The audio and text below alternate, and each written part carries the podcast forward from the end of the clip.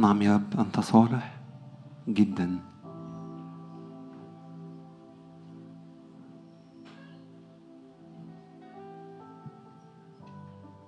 أنت صالح جدا.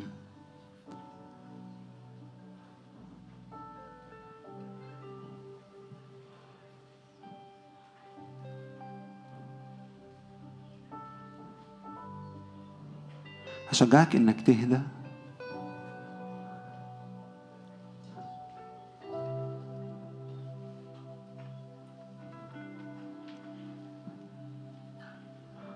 أنا جاي قدامك. جاي أتقابل معاك. جاي أصعد فوق الجبل. عايز أشوفك. عايز أسمعك.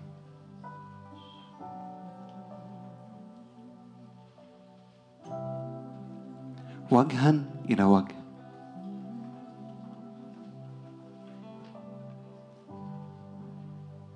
لو الظروف اللي حواليك صعبة؟ ده مش لوحدك.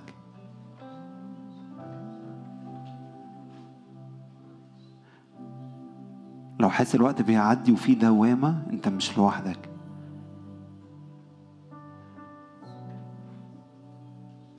لكن هو صالح جدا.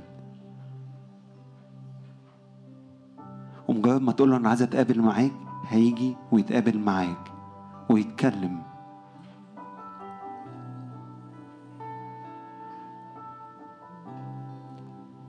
يا رب تعالى اتكلم عايز أسمعك.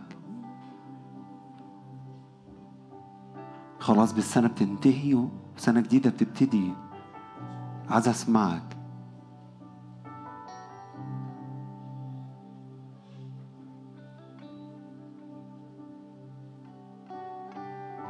ولما بيتكلم كل حاجة بتتحسم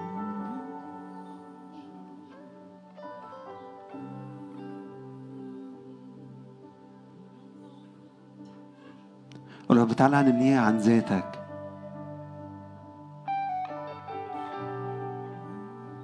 تعالى اتكلم. أنا فاكر في الوقت ده من السنة اللي فاتت ربنا جه يتكلم معايا وكانت مقابلة. يعني ما حصلتش كتير. بس الإعلان اللي قاله لي قعد خمس شهور بحاول أفهمه. وكملت بيه سنة كاملة.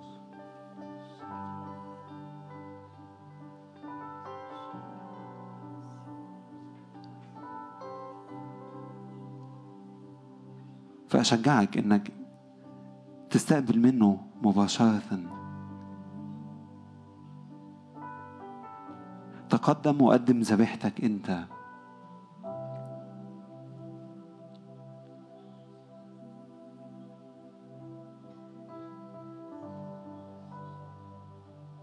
قول يا رب الذبيحة بتاعتي بحطها قدام المذبح قدامك.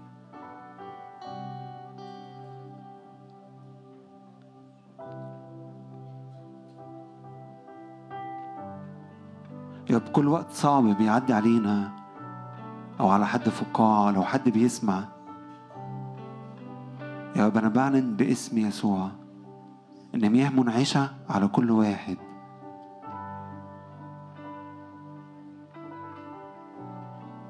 من عرش النعمة تنسكب مياه جديدة.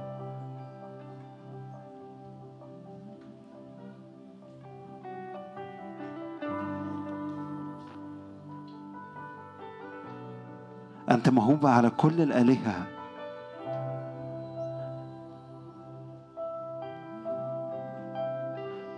نعم رب أنت حافظ العهد والأمانة إلى الأبد.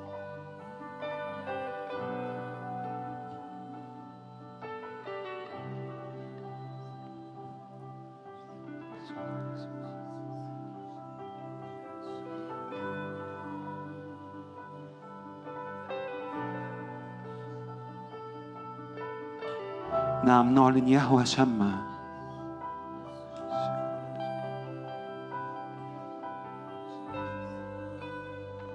نعم يا رب تعالى تعالى تعالى يا رب تعالى.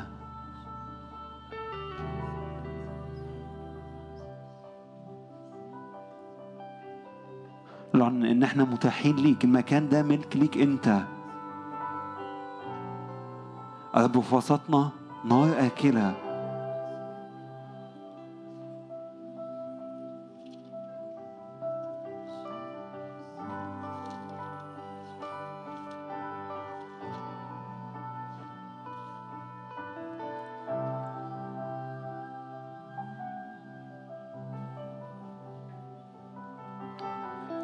فقال الله لموسى أهيا الذي أهيا. وقال هكذا تقول لبني إسرائيل أهيا أرسلني إليكم. أهيا الذي أهيا معي.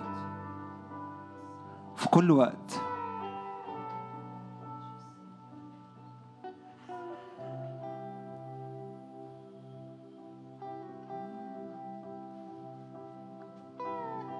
استمتع وتلذذ. لأن الملك في وسطنا نار آكلة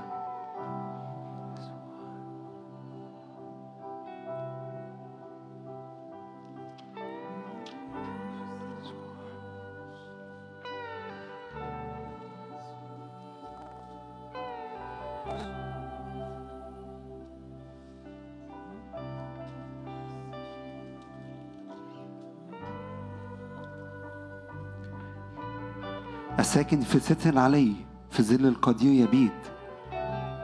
أقول رب ملجئي وحصني. إلهي فأتكل عليه. لأنه ينجيك من فخ الصياد ومن الوباء الخطر بخوفه يظللك وتحت أجنحته تحتمي. ترس ومجن حقه. لا تخشى من خوف الليل ولا من سهم يطير في النهار. ولا من وباء يسلك في الدجى. يسقط عن جانبك ألف وربوات عن يمينك إليك لا يقرب لأنك قلت أنت يا رب ملجئي جعلت العلي مسكنك وإحنا جايين نعمل كده جايين نعظم الملك نجعله هو المسكن بتاعنا. لا يلاقيك شر ولا تدنو ضربة من خيمتك.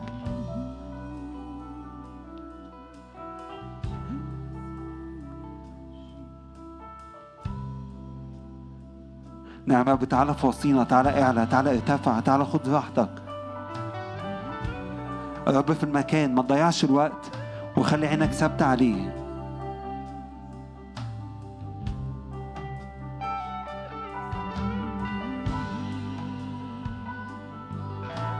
يسوع في وسطنا نار أكلة. تقول له يا رب تعالى تعالى. كل ضعف كل وقت صعب. كل ظروف بتعدي حواليا. تعالى احرق كل حاجة. لأنه جه وقت لإطلاق جديد لسكيب جديد. لأن الذي نعبده إله حي جدا. أهيأ الذي أهيأ معي في وسطنا.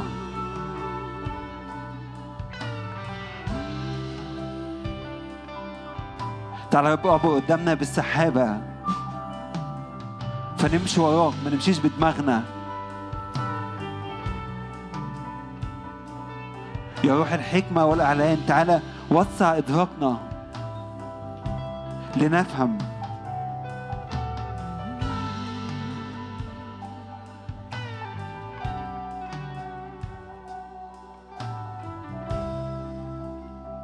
الموسيقى هتكمل تعزف وأستأذنك أنت تصلي. لو قادر تصلي بالروح صلي بالروح اعبد ربنا. اعبده لأن هو في وسطنا.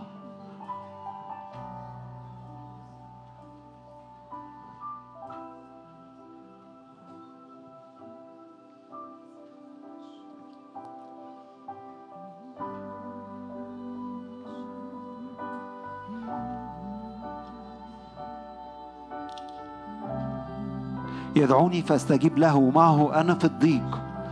انقذه وأمجده. الساكن في ستر عليه في ظل القدير يبيت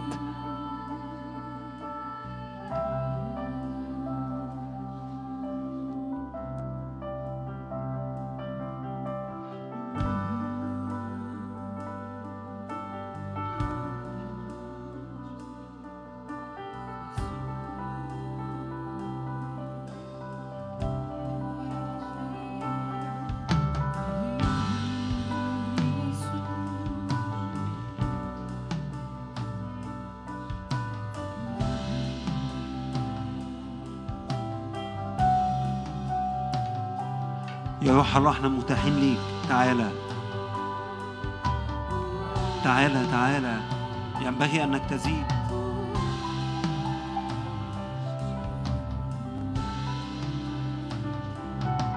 عظم يسوع في وسطنا. قول يا إلى وجه.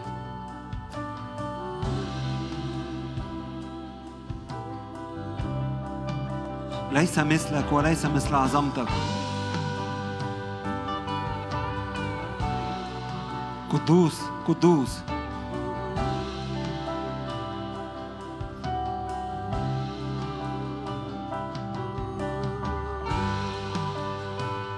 أحبك يا قوتي. أحبك يا قوتي.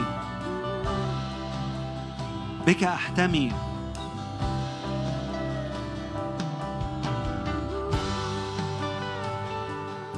يسوع يسوع. أنت الأبرع جمال من كل بني البشر.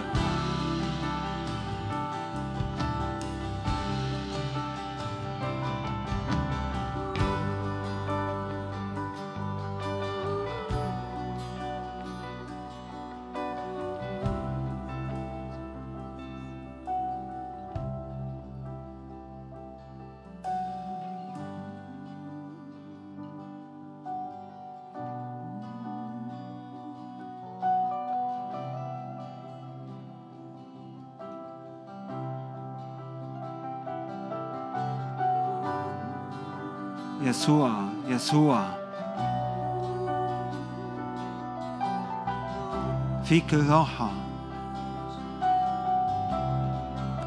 فيك كل الكفاية. لو كنت تعبان اعلن يسوع فيه الراحة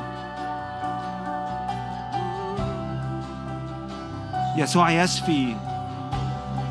كان يقول يصنع خير ويشفي.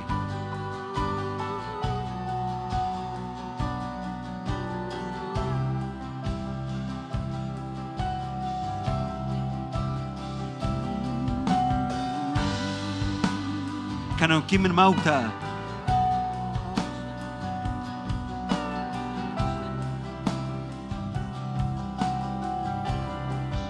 ليس بغير الخلاص.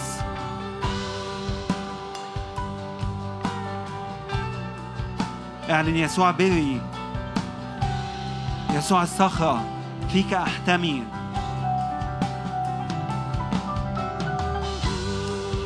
أنت الملك على حياتي.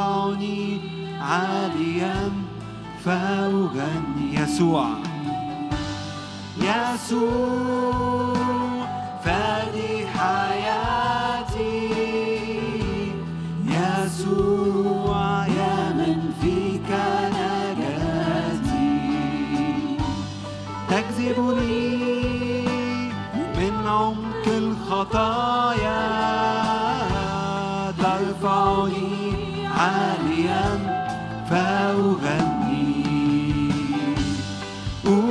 أحبك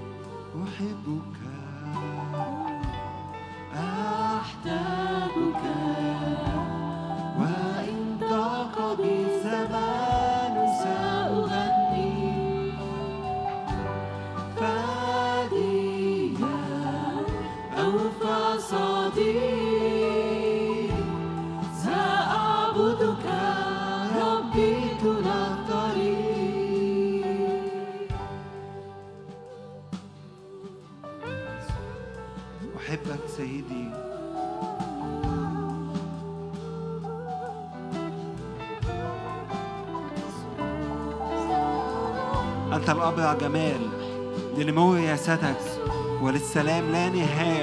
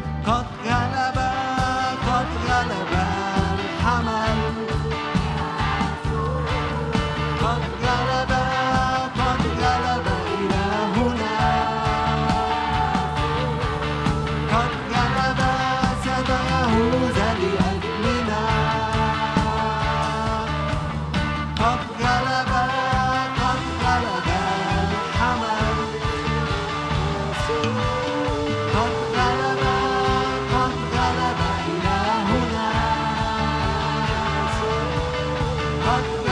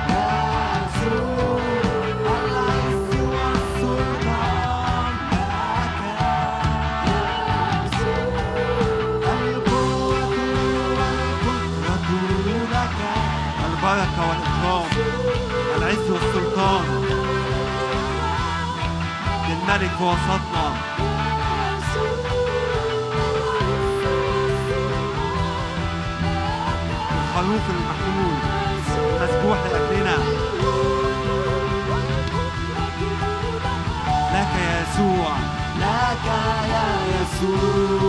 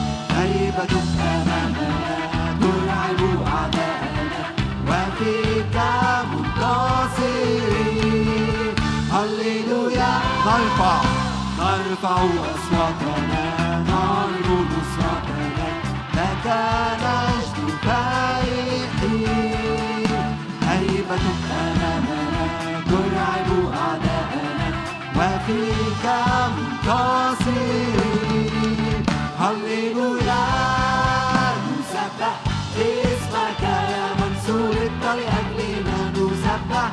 لاسمك أحزاننا حملنا نسبح. لاسمك يا من صعد طارنا إلى السماء منتصر تسكت كل الأصوات بروحك غمضنا فنقدم ممسوح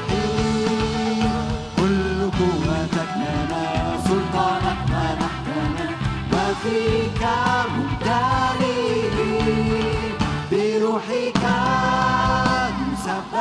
اسمك يا منصور الطريق أجلنا أحزاننا حملتها نسبح. اسمك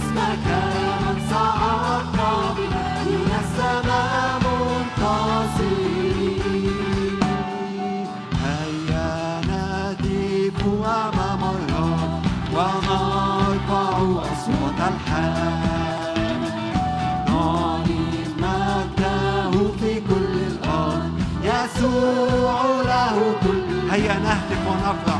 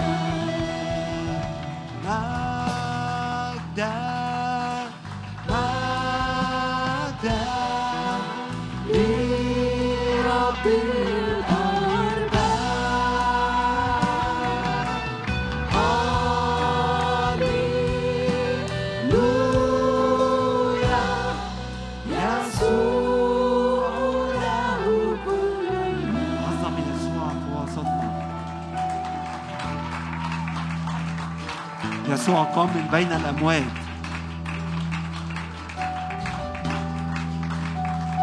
يسوع في وسطنا نار آكلة.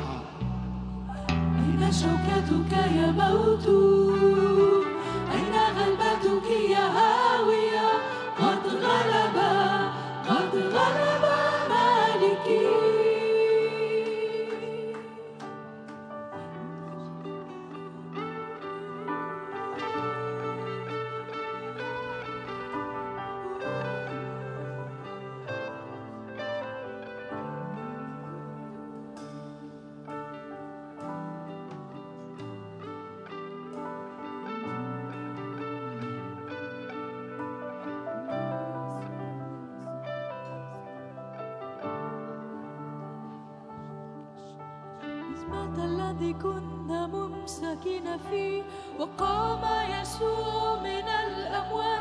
لنا حرية لنا حياة.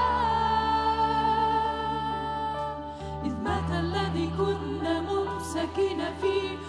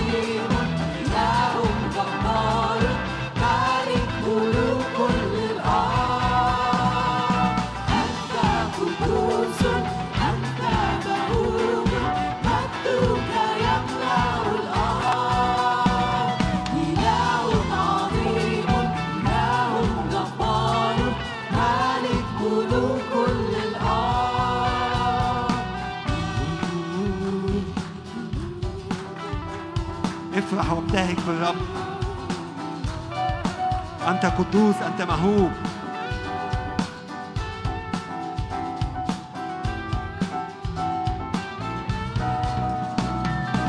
أنت قدوس.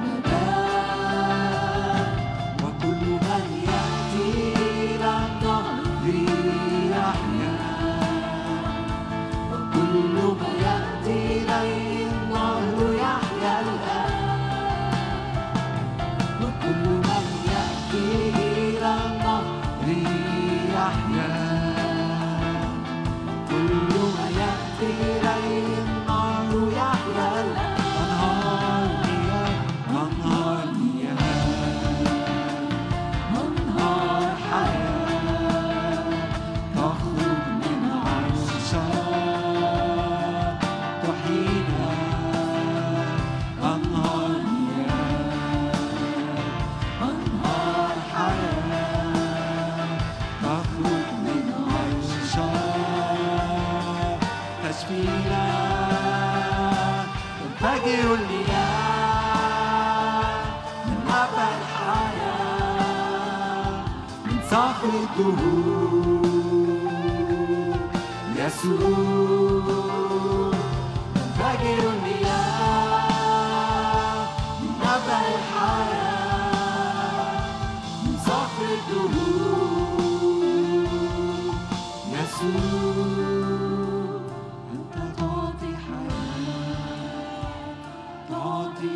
شفاء تعطي آخرة تعطي رجاء أنت تعطي حياة تعطي شفاء تعطي آخرة تعطي رجاء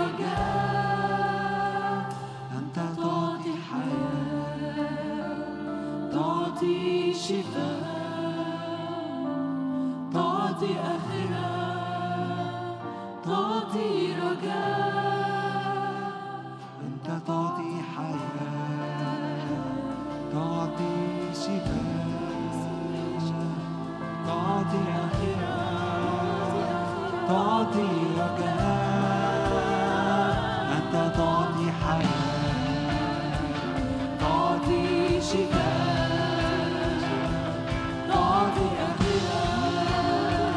تعطي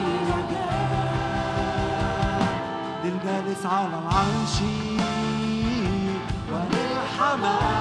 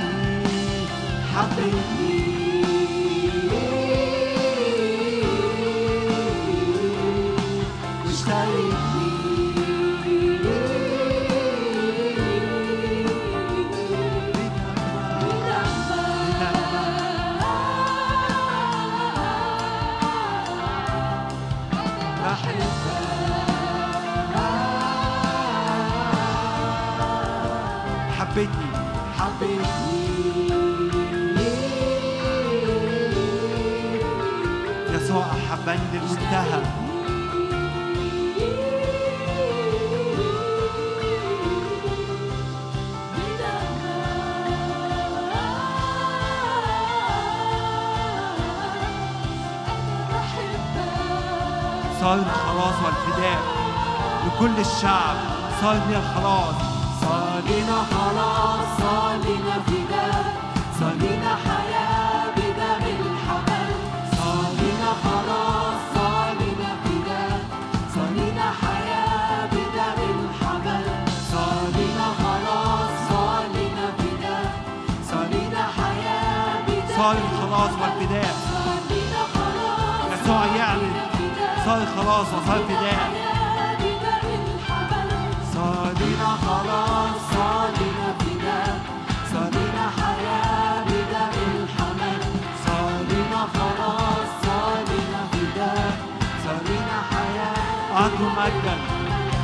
do.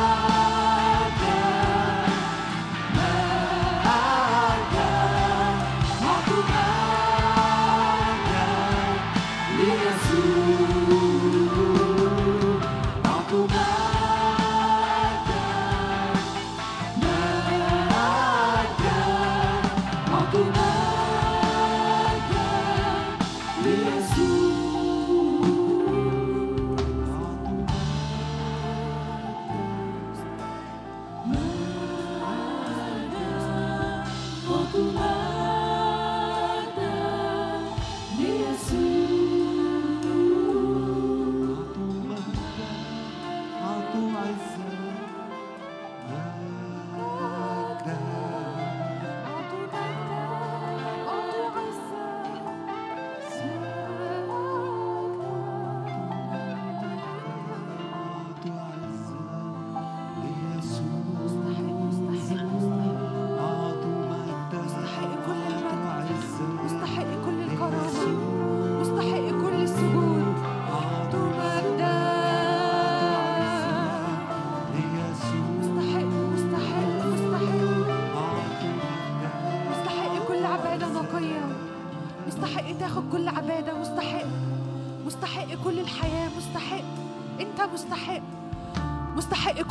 موجود مستحق مستحق.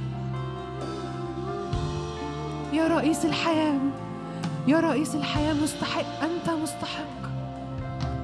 نسجد ليك نسجد ليك. أنت مستحق.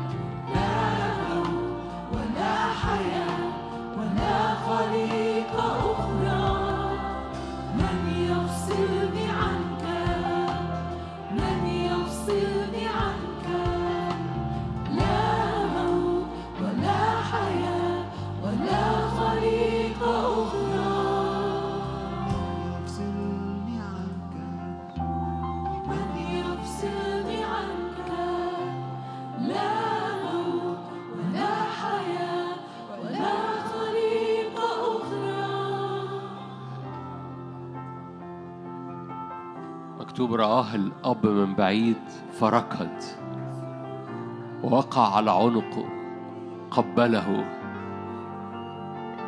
رآه الأب من بعيد رأى الإبن فركض وقع على عنقه وقبله. يا رب بنركض ليك لأنك أنت ركضت لينا أولا. بنركض تجاهك بنرفض أي انفصال بنرفض أي بنرفض أي حواجز بنرفض أي شيء. هللويا من الشيطان من العالم من أنفسنا يفصلنا عنك. أنت عبرت كل الحواجز أنت لغيت كل المسافة فإحنا بنجري ليك.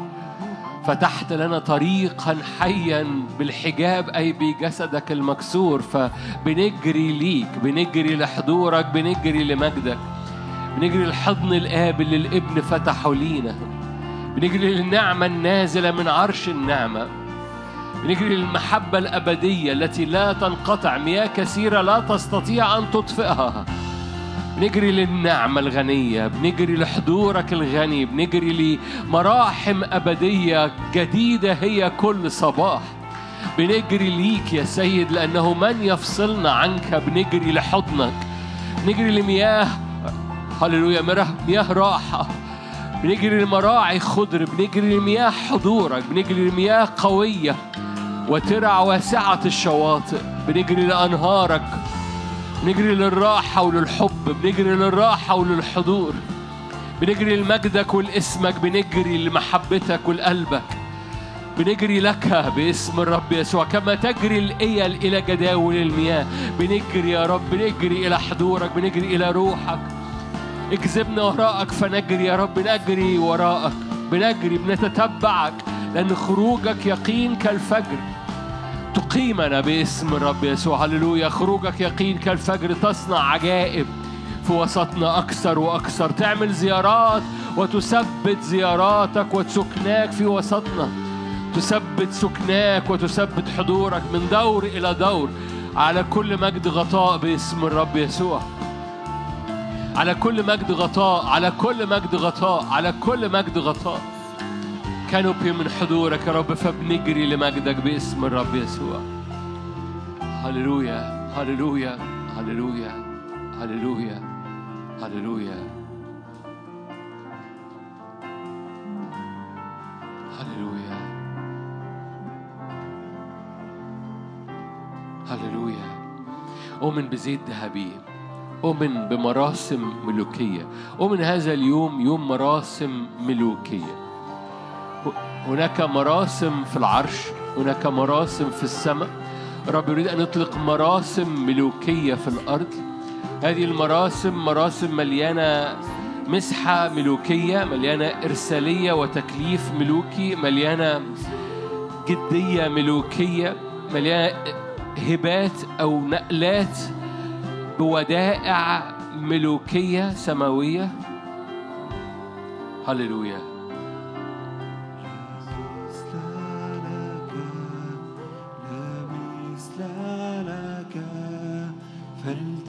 مثل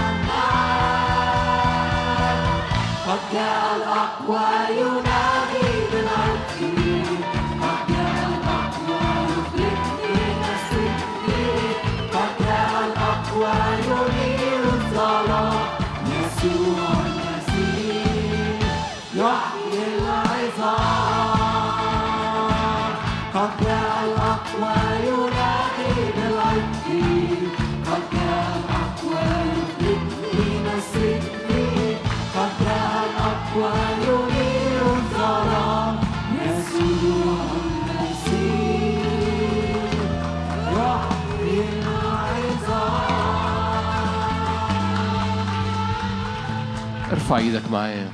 هللويا. اعلن معايا. أنا بختار اني اؤمن ان في كل الاحوال ملكوتك بيمتد وأنا شاعر وأنا مش شاعر. ان في كل الاحوال ملكوتك بيمتد وأنا فرحان وأنا حاسس ان في حرب على حياتي. اعلن معايا. أنا بختار اني اصدق ان ملكوتك بيمتد طول الوقت. وأنا وأنا مدرك وأنا مش مدرك ملكوتك بيمتد. فمن يفصلني عنك؟ من يفصلني عنك؟ من يفصلني عنك؟ أنا بأثبت قلبي في الإيمان. أنا ملكوتك يمتد على حياتي. شايف أو مش شايف حاسس أو مش حاسس. فارد جناحاتي أو حاسس ان في حرب روحية. أنا بختار إن ملكوتك يمتد على حياتي. أنا بختار إني أؤمن. هللويا. أؤمن بهذا اليوم مراسم ملوكية. زي ما اتفقنا أؤمن بالرب يأتي الملك ويضع إكليله ويضع تكليفه ويضع سيفه ويسكب دهنته على رؤوس كثيرة في هذا اليوم. أؤمن أنه يوم للتكليف يوم مراسم تكليف. مراسم إرسالية مراسم إطلاق ليس بمجرد بأحاسيس لكن ب- بوضوح للتكليف والمسؤولية في اسم الرب يسوع لأن الرب يطلق شعبه. الرب ينزل أبطاله من الجبل. انزل يا رب أبطالك من الجبل. انزلهم إلى وادي يهوشافاط لأن هناك الرب يصنع محاكمة مع الأرض. الرب يطلق شعبه ويطلق أبطاله. باسم الرب يسوع. في وادي القضاء هو وادي الاختيار هو وادي الإرسالية هو وادي الإطلاق. جماهير جماهير. في وادي الاختيار لأن يوم الرب قريب. في وادي القضاء. نعم الرب من صهيون يزمجر من أورشليم يعطي صوته. ترجف السماء والأرض. تعرفون أنا الرب أني أنا الرب إلهكم. ساكنا في جبل قدسي. في اسم الرب يسوع. يكون في ذلك اليوم الجبال تقطر عصيرا. التلال تفيض لبنا. جميع الينابيع تفيض ماء. من بيت الرب يخرج ينبوع ويسقي كل الوديان. باسم الرب يسوع. باسم الرب يسوع. أؤمن أؤمن أؤمن. قدسوا حربا انهضوا الأبطال. هللويا. يتقدم ويصعد كل رجال الحرب. اتبعوا سكاتكم سيوفا مناجلكم رماحا وليقل الضعيف بطل أنا. اسرعوا وهلموا من كل ناحية اجتمعوا. إلى هناك انزل يا رب بأبطالك. تنزل وتصعد الأمم إلى وادي يهوشافاط. لأني هناك أجلس لأحاكم جميع الأمم من كل ناحية. انسروا ارسلوا منجل الحصاد. أن الحصاد قد نضج. هلم دوسوا.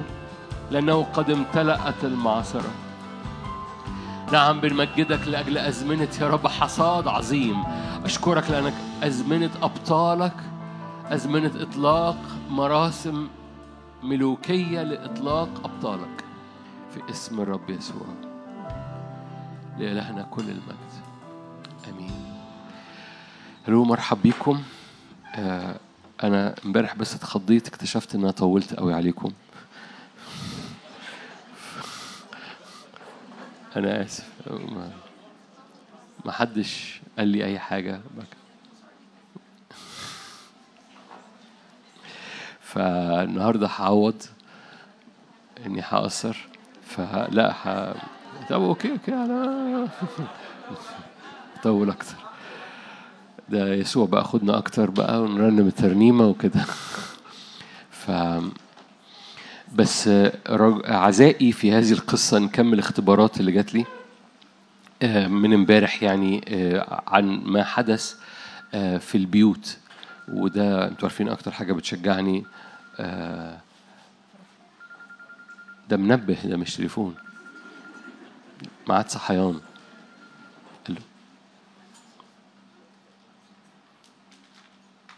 ده حد ساب المنبه ومشي؟ أوكي.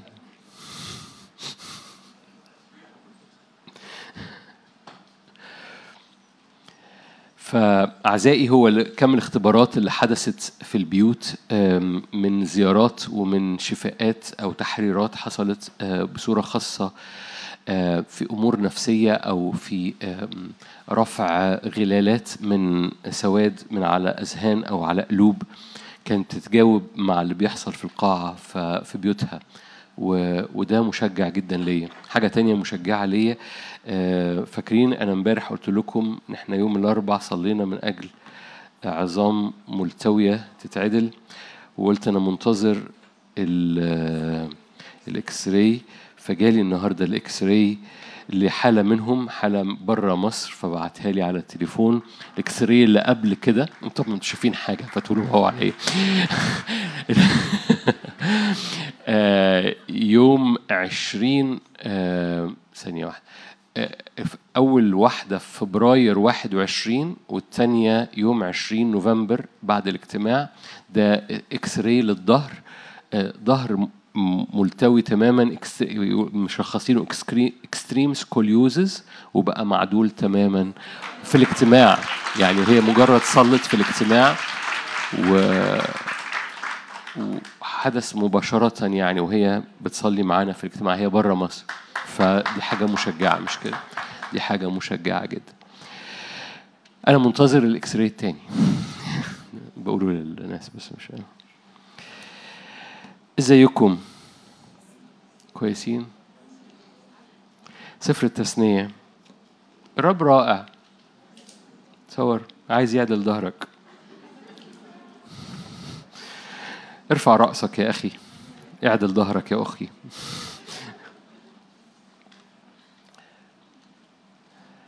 سفر التثنية إصحاح أربعة.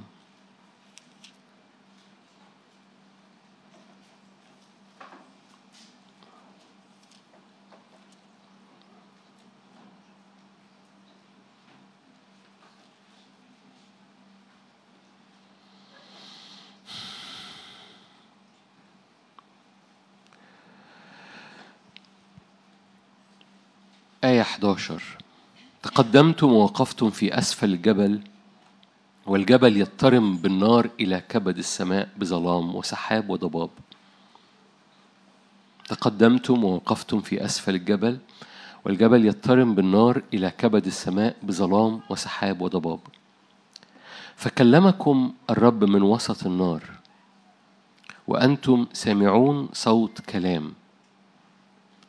ولكن لم تروا صورة بل صوتا.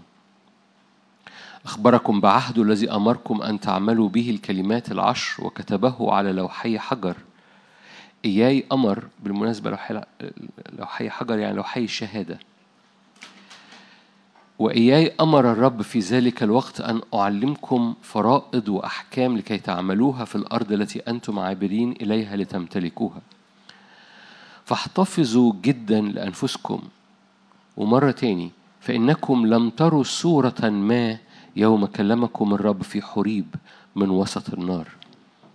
لا تفسدوا وتعملوا لأنفسكم تمثالا منحوتا صورة مثال ما شبه ذكر أو أنثى. هنط معاك بالآيات.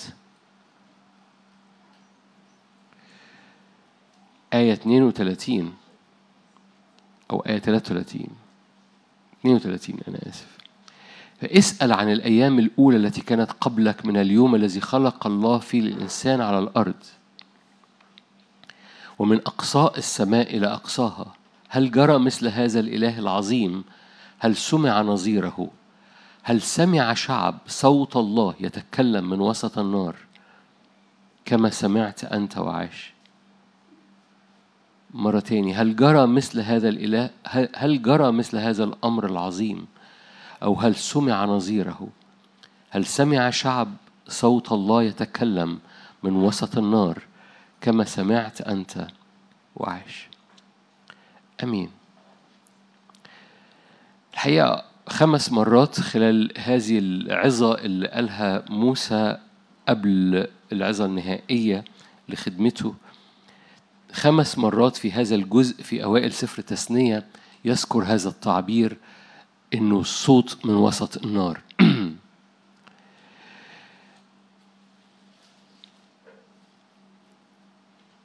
اللي أنا شعره في هذا اليوم رب مجرد عايز يطلق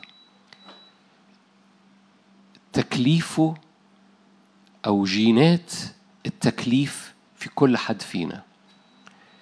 الرب مش بيدور في دواير الرب بياخد جسده بصورة خاصة في المنطقة العربية اللي آه، تحقيق مقاصد وإنجازات أو تحقيق حصاد محدد في قلب الرب إنه يحصل قبل الأزمنة الأخيرة.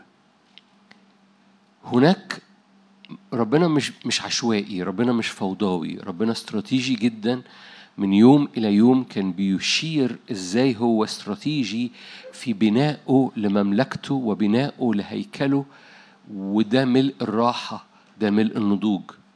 فالرب رايح دائما إلى حالة من ملء النضوج وملء الراحة. فبياخد حضرتك وحضرتك وبياخدنا معا كاختبار جماعي إلى ما أسهل الدوران لأن الدوران مش محتاج تفكير. لكن ال- الوصول إلى هدف محتاج إدراك.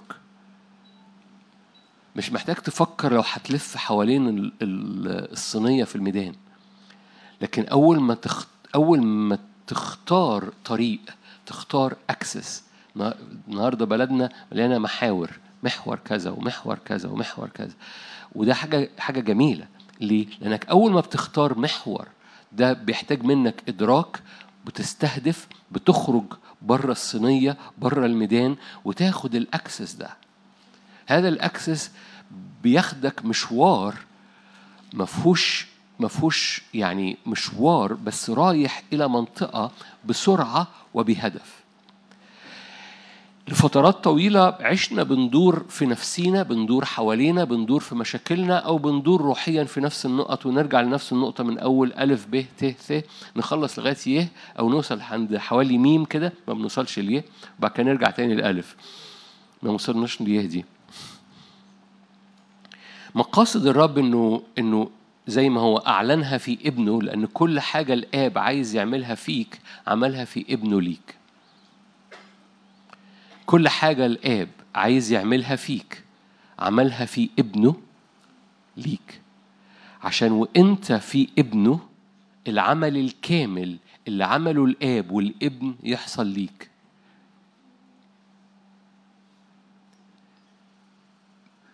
كل حاجة الآب عايز يعملها ليك. عايز يفتديك عمل هذا الفدا في ابنه. عايز ينضجك يقول لك كان ينمو في الحكمة وفي النعمة. ده يسوع. كان ينمو في الحكمة وفي النعمة أمام الله. بسأل دايما هذا السؤال حد هنا محتاج ينمو في الحكمة أو في النعمة أمام الله؟ كلنا هنرفع إيدينا مش كده؟ طب ده الرب عمله ليسوع. طب عمله ليسوع ليه؟ هو عمله يسوع ليك. لأن يسوع المتجسد ده سر التجسد سر التجسد هيفهمك حاجات كتيرة جدا في آيات بتلخبط كثيرين. سر التجسد الآب عمل كل اللي عايز يعمله ليك عمله في المسيح. عشان لما أنت تكون في المسيح كل العمل الكامل اللي حصل في المسيح يبقى ليك.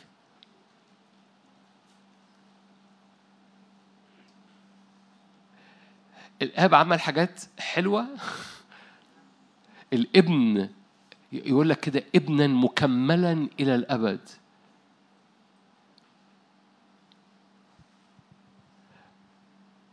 أنتوا فطرتوا إيه؟ ابنا مكملا إلى الأبد. تقول لي طب ده يسوع ده يعني ابنا مكملا إلى الأبد؟ ده ده يسوع. أقول لك آه عارف ليه عملوا ابنا مكملا إلى الأبد؟ عشان هو عايز حضرتك وحضرتك تكون ابنا وابنة مكملا إلى الأبد.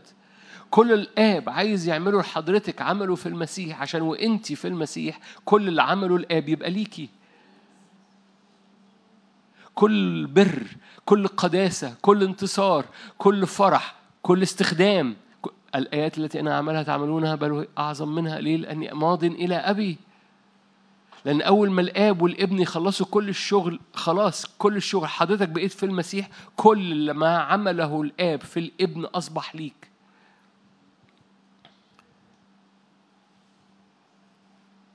لو سبنا زي ما كنا بحكي امبارح لو سبنا الروح القدس ياخد حريته كم النهضة كم الحرية كم القوة كم الفرح كم البهجة كم ال ال ال الاتساع الرحب اللي عايز يعمله جوه كل حد فينا لا حدود له لأنه عمله في المسيح يسوع.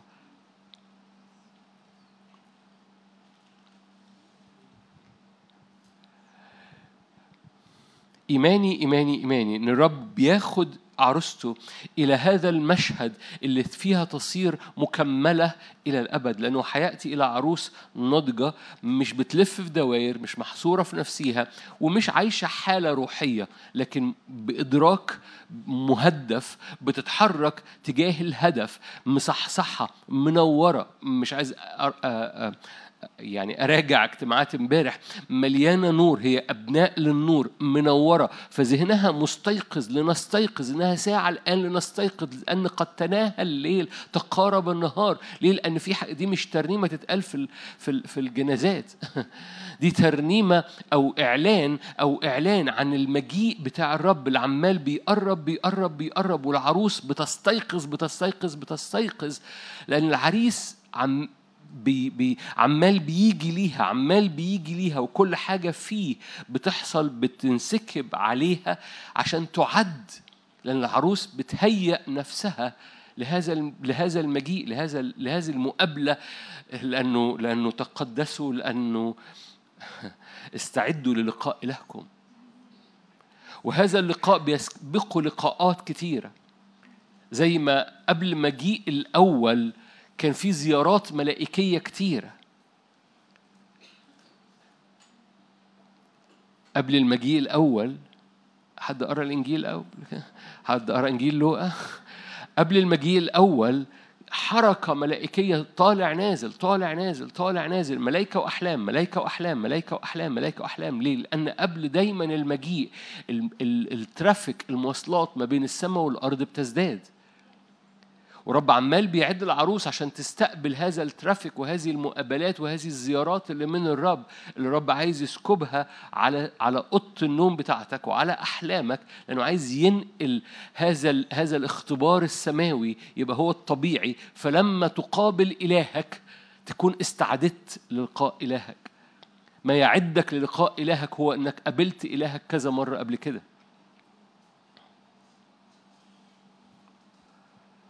أنا دخلت عليكم بسرعة؟ okay. ما يجعلك مستعد للقاء إلهك. إن حصل ما بينك وما بين إلهك مقابلات كثيرة في الأوضة مقابلات وجها لوجه.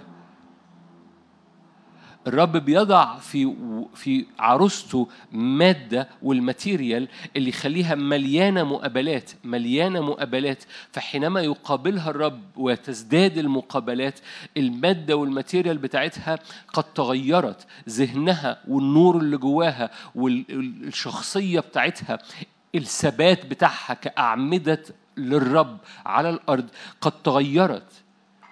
الرب عايز ينقل من نفسيتنا من حالة ال ال ال الطبيعة إلى حالة غير طبيعية أو فوق طبيعية أو على خلاف الطبيعة بتاعتنا. الرب يحب طبيعتنا لكن بيحب يغيرها. الرب يحب طبيعة نفسيتك بس يحب يغيرها. الرب يحبك على بعضك بس بياخدك على بعضك ويصنع منك وعاء آخر.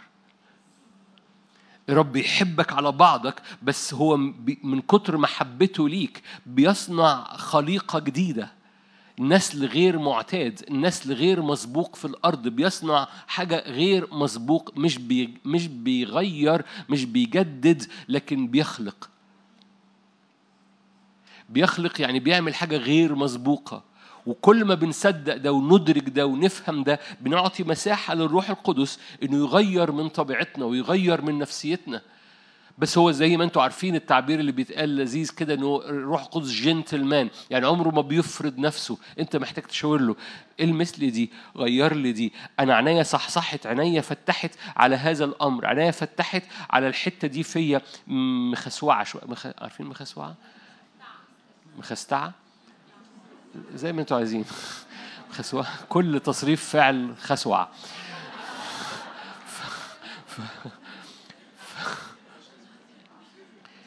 ف فروح القدس بي بي بيبقى حابب إنك تتجاوب معاه.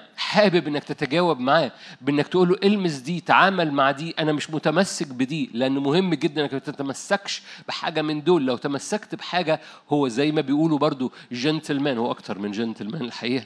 فهو هو جنتلمان هو هو الحقيقة هو هو هو رقيق جدا هو وديع جدا هو بيطفي بسهولة وبيتجرح بسهولة. عشان كده أنت احترز وأنت ماشي معاه. يقول الكتاب المقدس كده يعني احترز يعني كون على طراطيف صوابعك. كون حساس قوي لصوته كون حساس قوي لودعته كون حساس قوي ل هو وديع جدا بس مليان قوة. فوديع جدا بمعجزة وديع جدا بتسكيت لإبليس وديع جدا ب... ب... بت... ب... بكل آية وعجوبة الرب عايز يعملها في حياتك. فأول ما بتشاور له أول ما بتتمسكش بشيء أول ما بتشاور له على دي المسها هو هو قوي جدا إنه يغيرها بس هو وديع جدا إنه لو لقاك متمسك بحاجة ما بيقربش منها. وكل ما عينينا بتتفتح كل ما عينينا بتتفتح على أمور في نفسيتنا ونبقى أحرار من ال من الكعبشة الشكاية وأحرار إن إحنا ما عندناش مشكلة إن في بقعة. في حياتنا وجود البقعة اكتشاف البقعة مش بيخلينا إن لا نحاول نغطي عليها لكن بيخلينا نخرجها لنور الروح ونقول له إلمس دي. هتفهم أنا بقول إيه؟ لأن كتير بقعة فأقوم ململمها وغطيها لحسن حد يشوفها. نوح انتهى الزمن ده انتهى زمن الكعورة الداخلية. ليه؟ أنا عايز أنا عايز الثياب لتكن كل حين ثيابك بيضاء ولا يعوز رأسك الدهن. وبالتالي ببساطة أول ما نفسيتنا تبتدي تدرك لا لا لا أنا أنا في العروس وأنا في, قبول إلهي فما عنديش مشكلة أنا عايز البقعة دي طهرها البقعة دي طهرها هذا الأمر وقعه هذا السور في أفكاري نزله. ليه؟ لأنك أنت تريد هذا البهاء أنت بوعي وبإدراك تريد هذا البهاء فبتتحرك مع الروح القدس نحن عاملان معه. تتحرك مع الرب الروح القدس العمال بيجمل هنا ويحط وديعة هنا ويحط تطهير هنا ويحط لؤلؤة هنا ليه؟ لأنه عمال بيجمل في هذه العروس فبيخلق فيها اختبارات بيخلق فيها المادة اللي تجعلها مستعدة للقاء عريسها الرب مش بي أنا بكرر الجملة دي كتير لأني بكتشف إنها إنه ده الطبيعي في ال- في الطبيعي الم- المعتاد لما بتسيب نفسك. إن الدواير بنرجع لنفس الدايرة تاني وبتتوقع إنك هترجع ترجع ريمه تمام. أرواحنا بتغ... بتغير جدا على هذا الاتيتيود على هذا الاتجاه. أرواحنا بتغير جدا بت- بتغير جدا على الدوران لنفس النقطة والرجوع لنفس النقطة. أرواحنا بتبقى عايزة تخترق وتعدي لقدام لكن نفوسنا بتلف في نفس الدوائر. عشان كده مه- مه- مهم جدا تكلم نفسك تحركي مع الروح ترجي الرب اتحركي لقدام. مهم جدا تكلم نفسيتك وتكلم دوافعك وتكلم الطبيعي في حياتك. كل ده إيه علاقته باللي قاله موسى؟ اللي قاله موسى عجيب شوية. مش عجيب في حاجة لكن خليني أقول لك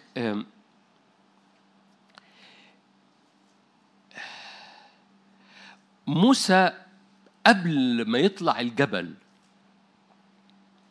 قبل ما يطلع الجبل ويبقى قدام الرب 40 يوم ده قبل القصة اللي قريناها في سفر التثنية ويبقى قدام الرب 40 يوم وجلد وجهه يلمع وينزل وي...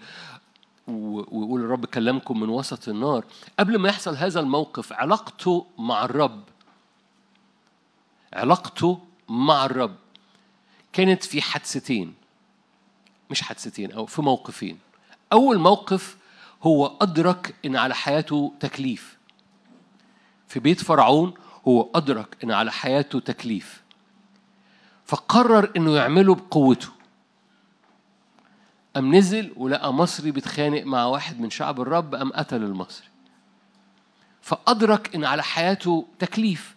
وأنا ابن فرعون أنا متربي في بيت فرعون أنا متربي مع كل آه، قوة جسدية وقوة روحية بس شيطانية من بيت فرعون.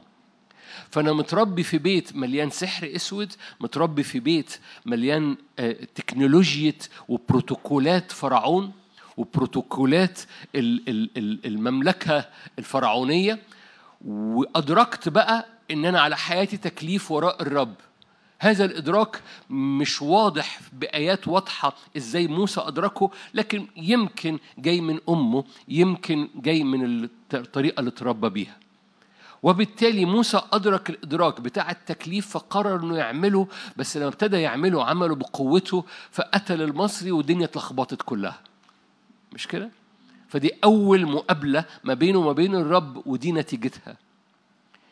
تاني مقابلة كانت في سفر الخروج. تعالوا نبص عليها كلكم عارفينها بس تعالوا نقراها. خروج ثلاثة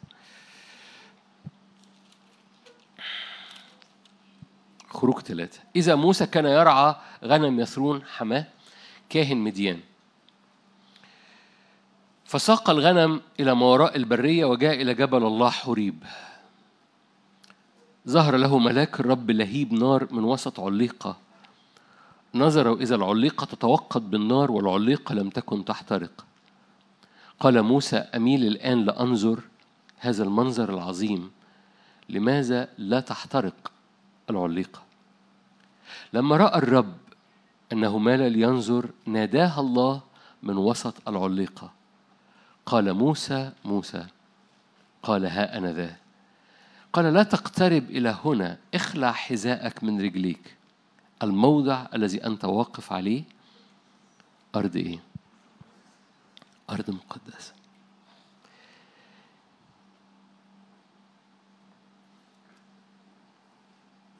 ده تاني موقف حصل ما بين الرب وموسى. لغاية طلوع الجبل مع الشعب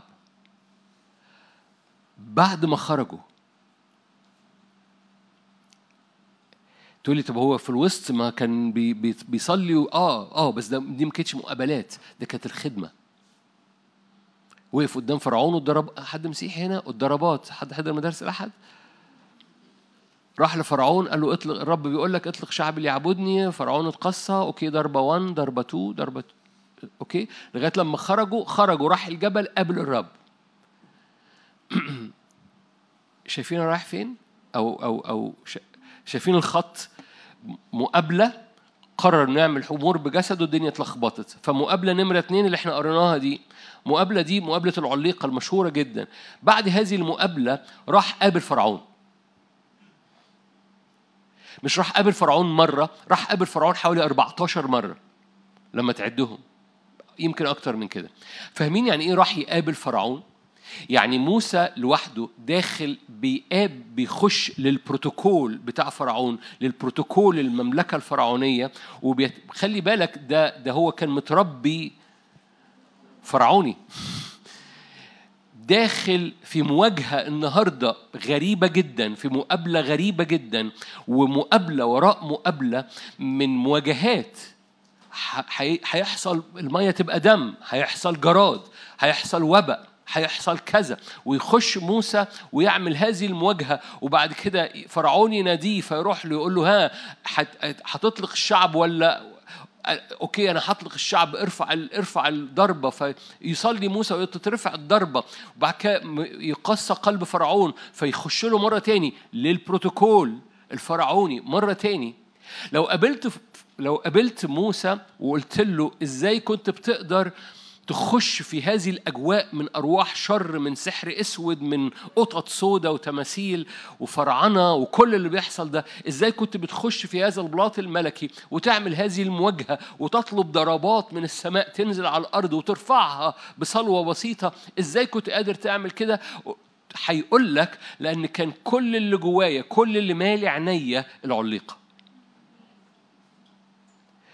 العليقة كانت الريفرنس كانت المرجعية اللي بيها ومنها كل خبطة كل مقابلة كل آه، تواجد في وسط البروتوكول ال- الشيطاني. و, و, و طب يا موسى مين معاك؟ يا موسى إزاي قدرت؟ يا موسى إزاي نفسيتك قدرت إنها لأن هو فاكرين هو أصلا نفسيته قال أنا ما أعرفش أتكلم؟ فاكرين؟ أنا أصلا ما أعرفش إزاي نفسيتك قدرت إنها wave ورا wave wave ورا wave حد في مرة حس بهجوم روحي كده على حياته كده من أرواح الشر؟ ثلاثة بس. مجدا للرب باقيين ملائكة طايرين في الهواء نجيبهم من الهواء بس عشان. فاللي أنت حسيته ده وحسيت إيه ده؟ في هجوم شيطاني على حياتي. ماشي ده موسى كان بيخش في المعقل. كان بيخش مع سحرة فرعون بيخش مع كل سحر أسود مش واحد بيعمل سحر أسود لا دول طقم بيعملوا سحر أسود. أوكي فلو سألت موسى إزاي كنت بتقدر تتع... تخش وتخرج وتفضل السماء فوقيك مفتوحة. ومسامع الصوت. وبتصلي. وتحصل استجابة وتنزل الضربة وبعد كده تخش مرة تاني. والشعب بره مش مصدق شعب الرب مش مصدق. وفرعون بيقاومك وانت لو جاز التعبير فلوطة لوحدك أنا آسف أنا أنا ما أقصدش أهزر ما أقصدش أهزر ما أقصدش أهزر أقصد أوصل لك البعد لأن كتير كتير أشخاص بيحسوا إنهم لوحديهم. كتير أشخاص بيحسوا أنا في مواجهات ضخمة و و و ومش عارف أعمل إيه وبخش في مواجهة ضخمة. المواجهة اللي أنت بتمر بيها ايا كانت هي أقل مما مر بيه موسى. ايا كان نوع المواجهة مع أرواح الشر ايا كان نوع المواجهة مع أشخاص متذمرين الشعب بتاع الرب في هذا الوقت كان متذمر مش مصدق عبودية قاسية وصغر نفس ومش مصدق على الإطلاق أي حاجة من اللي بيعملها موسى. فموسى كان كان متحرك لوحده. ب ب والقوة الوحيدة السند الوحيد اللي مالي عينيه وفي ظهره يعني حد في ظهره صالب ظهره. فاكرين كنا بنقول في الاختبار حد مخلي ظهرك مستقيم الرب عايز ي- ي- يسند ظهرك يصلب ظهرك. اللي كان صالب ظهره هو العليقة اللي كان مالي كيانه ما حدث في العليقة خلي بالك ما حدث في العليقة ببساطة هو إيه؟ هو صوت من النار. أنا أعمل لكم كمين أصلا. هو صوت من النار. عليقة مشتعلة بالنار والعليقة المشتعلة بالنار لا تحترق طبيعتها اتغيرت. لما موسى مال ينظر ليرى لماذا لا تحترق العليقة قام خرج صوت من النار. اخلع نعليك الأرض صارت مقدسة أنتوا هنا؟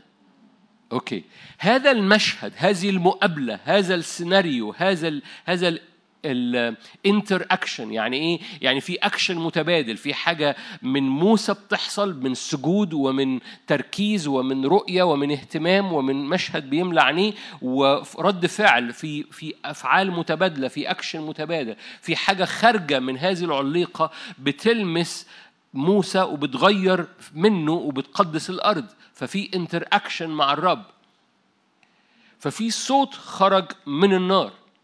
محتاج أرجعكم تاني لتثنية أربعة؟ واضح إني محتاج أرجعكم تاني لتثنية أربعة. تثنية أربعة.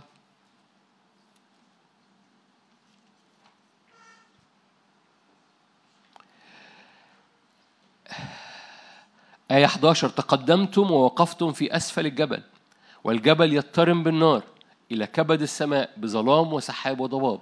فكلمكم الرب من وسط النار وأنتم سامعون صوت كلام لكن لم تروا صورة بل صوتا. الرب موسى في العليقة لم يرى صورة بل سمع صوت. مرة تاني آية 15 فاحتفظوا جدا لأنفسكم فإنكم لم تروا صورة ما يوم كلمكم الرب في حريب من وسط النار. أوكي.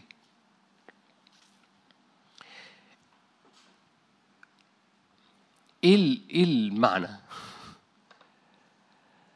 كل حق في حياتك لو ما تحولش إلى اختبار بمقابلة بتفضل معلومة لكن لما يحصل انتر اكشن ما بينك وما بين الحضور الإلهي فيتحول الحق إلى مقابله إلى اختبار. بيدي حضرتك مادة داخلية. هذه المادة الداخلية قابلة للتأثير أو قابلة لل... لل... للتكرار.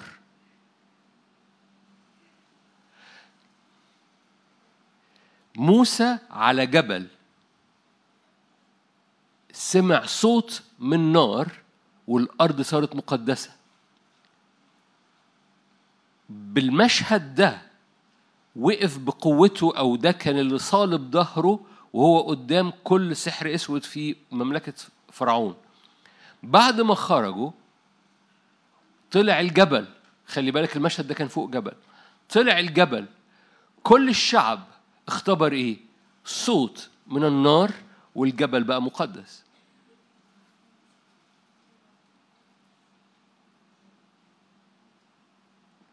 موسى هنا صوت من النار أرض مقدسة.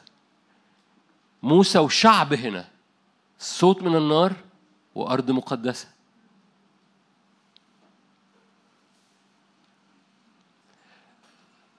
أوكي أنا لازم أعرف أنتوا فطرتوا إيه.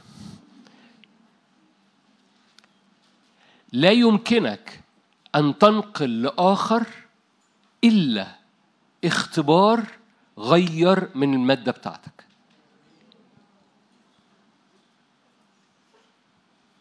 تفضلوا نصلي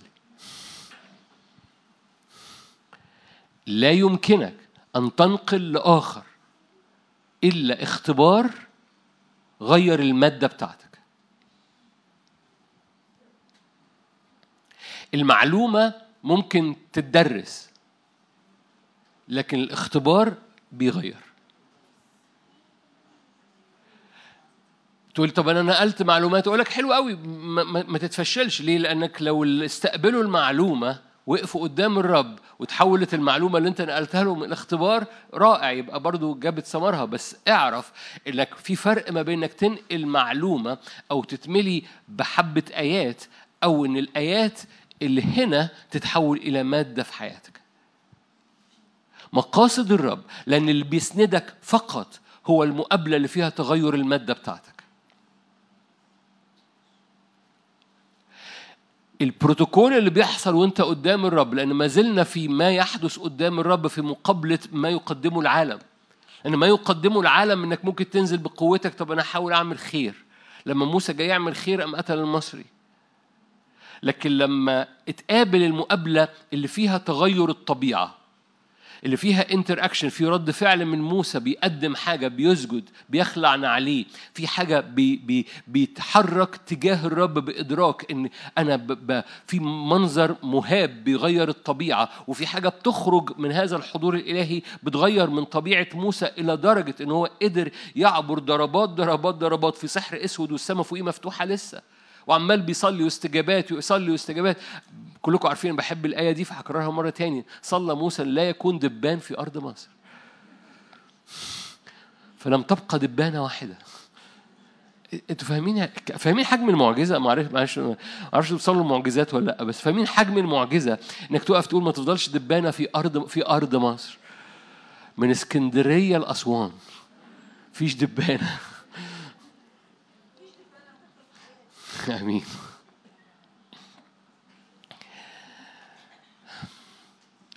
اللي سند موسى وأعطاه هذه هذا النوع من ال من ال من النعمة هو الموقف اللي حصل في العليقة. بس الموقف اللي حصل في العليقة عارفين التعبير بالإنجليزي يقول لك ترانسفيرابل يعني يمكن إنه ينقله. هو حمله هو بقى من طبيعته هو بقى جزء من ال من ال من الاكتيفيشن أو التفعيل بتاع الملكوت المحيط بيه. هو ده الجزء اللي بيتحرك بيه ما حدث في العليقة. هو النار اللي غيرت الطبيعة غيرت الطبيعة ربنا بيحبك جدا بطبيعتك عشان كده بيغير من طبيعتك. النار غيرت طبيعة العليقة فالعليقة ما بقتش بتحترق لرماد بقت بتلمع بسبب النار. فالرب بيأتي على هذا الإناء بتاعك وما بيطلعش واحد بيقتل أو بيحاول يعملها بمجهوده لكن بيطلع طبيعة مختلفة تماما. بس هذا الاختبار هو الوحيد اللي ممكن يتنقل أو يؤثر أو يعدي الآخرين ويبقى ليه تأثير مستمر بيستمر في حياتك وبيبقى ريبروديوسبل يمكن تكراره. فلهم تذكروا إنكم لما كنتوا في الجبل سمعتوا صوت خارج من نار والجبل بقى مقدس. فاكرين لو قال ما حدش ولا بهيمة تقرب؟ ليه؟ لأنه الجبل بقى مقدس. copy copy paste من أو يعني نسخة دقيقة من العليقة. صوت من النار والأرض مقدسة. صوت من النار وجبل مقدس. اللي خلى ده كده لأن ده أودع جوه موسى. أنتوا هنا؟ أوكي. عبرانيين 11 ده التكنولوجيا الداخلية أو جزء من البروتوكول الداخلي اللي بيحصل لحضرتك ولحضرتك وانت قدام العرش. أنا ليه بقول قدام العرش؟ لأنه يجي لي ناس يعني إيه قدام العرش؟ يعني نصلي. أنا بتدلق على قلبي مية باردة بقى كده. أنا عارف هو اسمها نصلي في الآخر. المنظر ال- ال- ال- الخارجي واحد بيصلي واحد قدام العرش. اللي بيصلي بيصلي ده دين. لكن اللي قدام العرش ده خايف.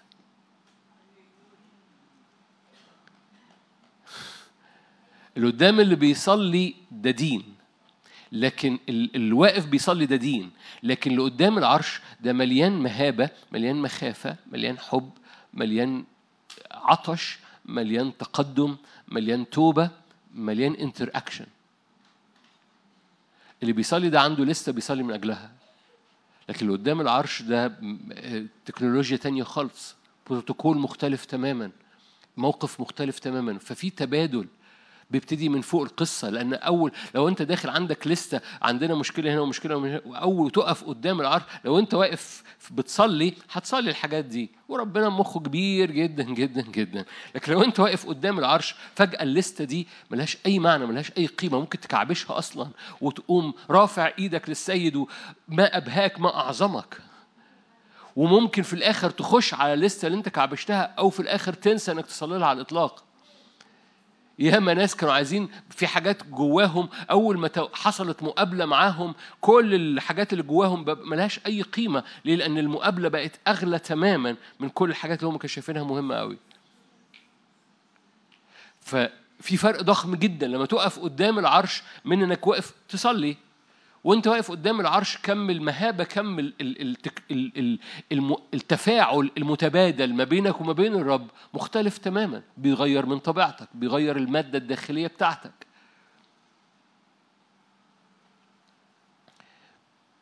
جملة صغيرة لو أي حد بيسمعنا أو أي حد في القاعة بيعاني من أي أنواع الإدمان ثق تماما إن الرب النهاردة يفرح وي- ويغير ويفك أي نوع من أنواع الإدمان. أيا أيا كان النوع مش شرط مخدرات أي نوع من أنواع الإدمان. في أنواع كثيرة للإدمان. فثق تماما إن الرب يفك ويحرر تماما من الإدمان. م- مباشرة. عبرانيين 11 عبرانيين 11 آية مشهورة جدا كلكم عارفينها كلكم عارفين صح 11 في عبرانيين. الإيمان هو الثقة بما يرجى والإيقان بأمور لا ترى.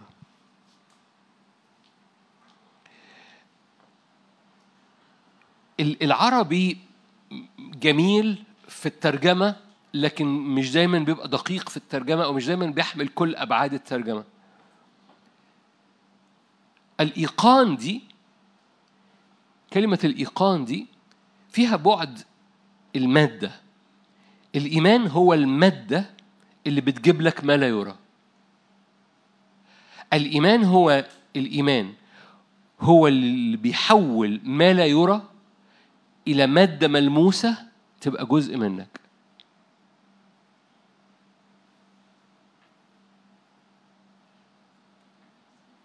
أنا لازم أعرف أنتوا إيه. أنا بهزر ما أقصدش عشان كده بولس وهو بيكلم كنيسة كاملة بيقول لهم امتحنوا أنفسكم هل أنتم في الإيمان أم لا. ليه؟ لو لأن آه إحنا مؤمنين بربنا هو مش بيتكلم على هذا الإيمان إيمان الخلاص. بيتكلم على إيمان ال- ال- الحياتي الإيمان اللي يحول ما لا يرى إلى مستعلن. عشان كده الصلاة لازم يكون بإيمان. ليه؟ لأنك وأنت بتصلي أنت بتصلي لحاجات معينة الإيمان بيحول ما لا يرى الاستجابة إلى مادة تبقى ظاهرة في العيان. فالإيمان هو مادة بتجيب لك ما لا يرى ويبقى مادة ملموسة. بالإنجليزي يقولوا substance of things hoped for. يعني إيه substance يعني المادة اللي بتجيب لك ما ترجوه في ما لا يرى. أنتوا هنا؟ أنت ممكن تاخد ممكن تكون الايه دي هو اللي كل اللي أنت محتاجه بالمناسبة. الإيمان بيحول لك الاستجابة اللي أنت مش شايفها إيمانك بيحول ما لا تراه إلى مادة.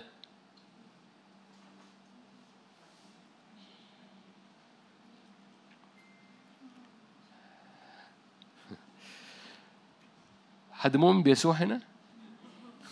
okay. يسوع ما لا ير... يسوع الذي لم sorry المسيح الذي في الروح بقى يسوع المتجسد.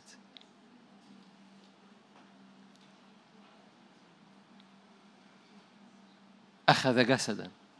فاللي أنت بتطلبه في ما لا يرى بيأخذ جسدا من خلال إيمانك.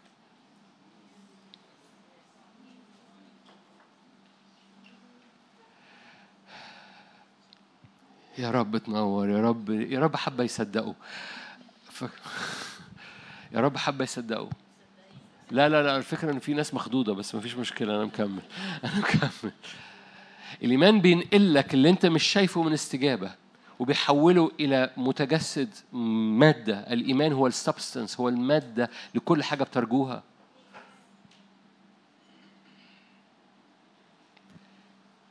المقابلة اللي حصلت ما بين موسى والعليقة هي مقابلة روحية بس تحولت إلى مادة إلى substance جوه موسى.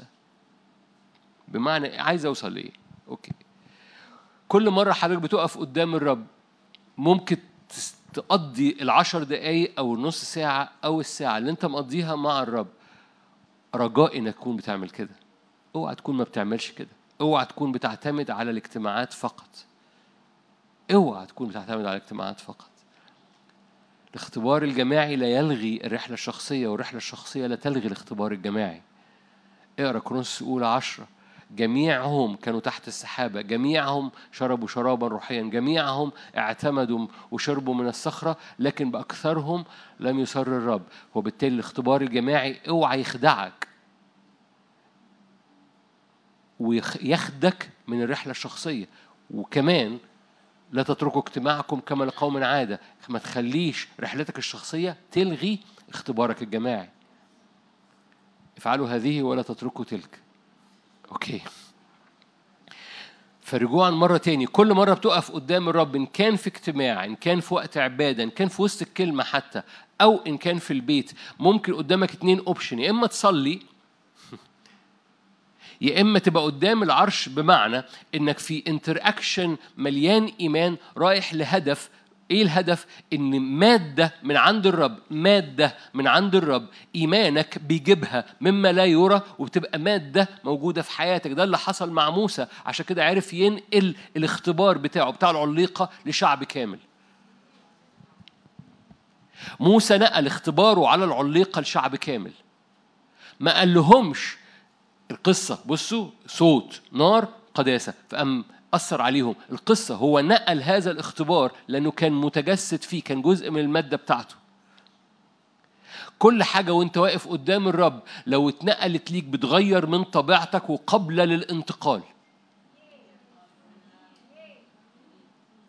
حد فرح امبارح كثير جالي أخبار جالي شهادات إنه اتملوا بروح فرح اتملوا بفرح جواهم. لو هذا الفرح ما كانش ما كانش مجرد آه، متأثر بالأجواء لكن بقى جزء من المادة الداخلية بتاعتك هذا الفرح يمكن انتقاله الآخرين أينما ذهبت. أينما ذهبت. وفي بعض الأحيان أنت بتبقى مش متشجع. لن أنسى في مرة من سنين سنين سنين طويلة حصل معي حاجة معينة في بره مصر و و وما كنتش فاهم اللي بشارككم بيه. ف وس... لسه واصل مصر وجات لي مكالمة تليفونية من أحد الأنبياء.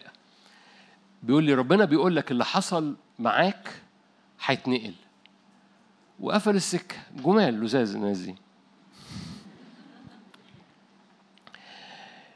أنا ما كانش في بالي. أنا ما كانش في بالي. أنا واصل عشان تاني يوم في اجتماع فواصل من بره مصر مش في بالي. في ما بيني وبين الرب حصل اختبار وأنا من النوع اللي ما بحبش احكي اختباراته الشخصية. فمش م... م... حاجة ما بيني وبين الرب ما ملهاش دعوة بأي حد. فببساطة دي كانت الرسالة ببساطة بكل بساطة. اللي حصل معاك يمكن انتقاله. تاني اليوم الاجتماع كان بداية الويف اللي حصلت في وسطينا في آه، من سنة مش عارف كام بقى.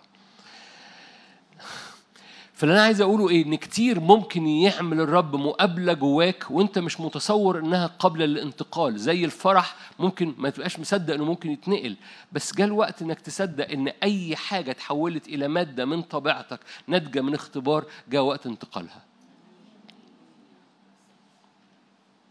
أوكي. سفر الأعمال صح واحد. أعمال واحد. أنا. أعمال واحد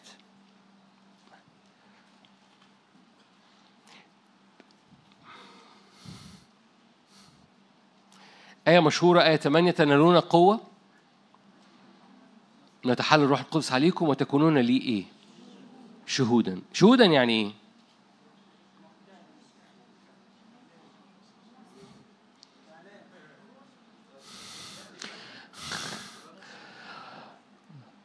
حد يحب أقول أي حد يحب يضيف أي إضافة؟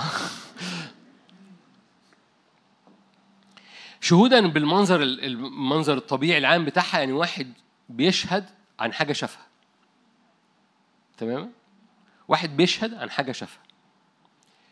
خليني أقول تعبير الأول كده إنه زمن الشهود.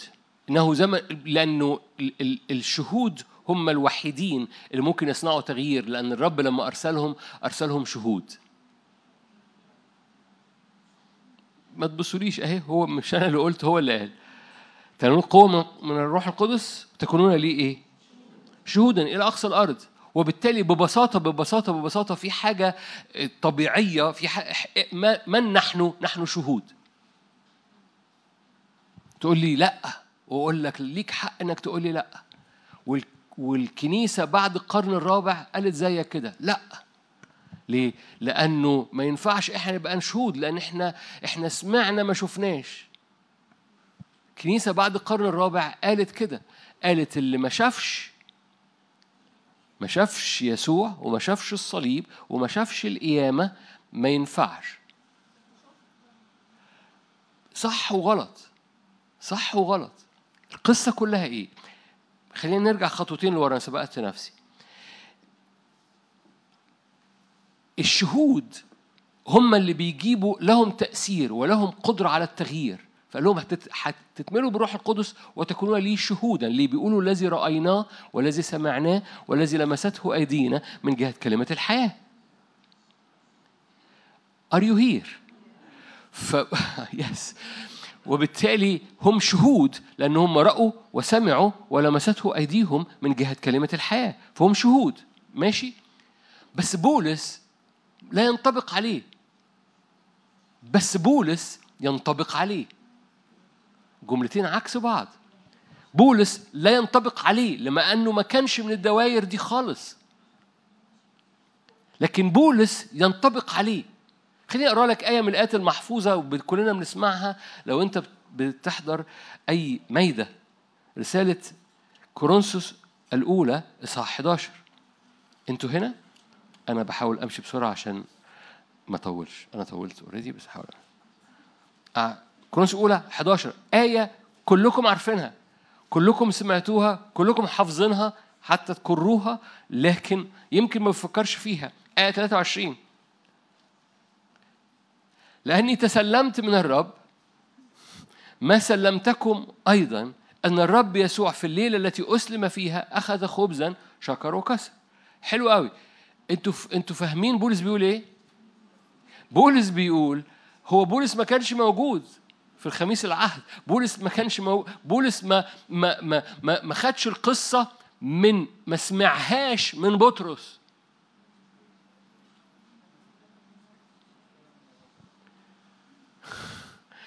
بطرس ما قالوش وإحنا قاعدين قام وقف يسوع وأخذ الخبز وقام كسره وقال وشكر وبارك خذوا كله.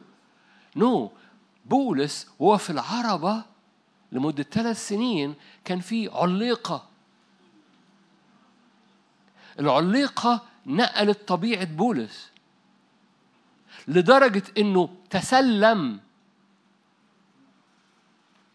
حتى ما سمعهاش هو استعمل تعبير تسلم من الرب.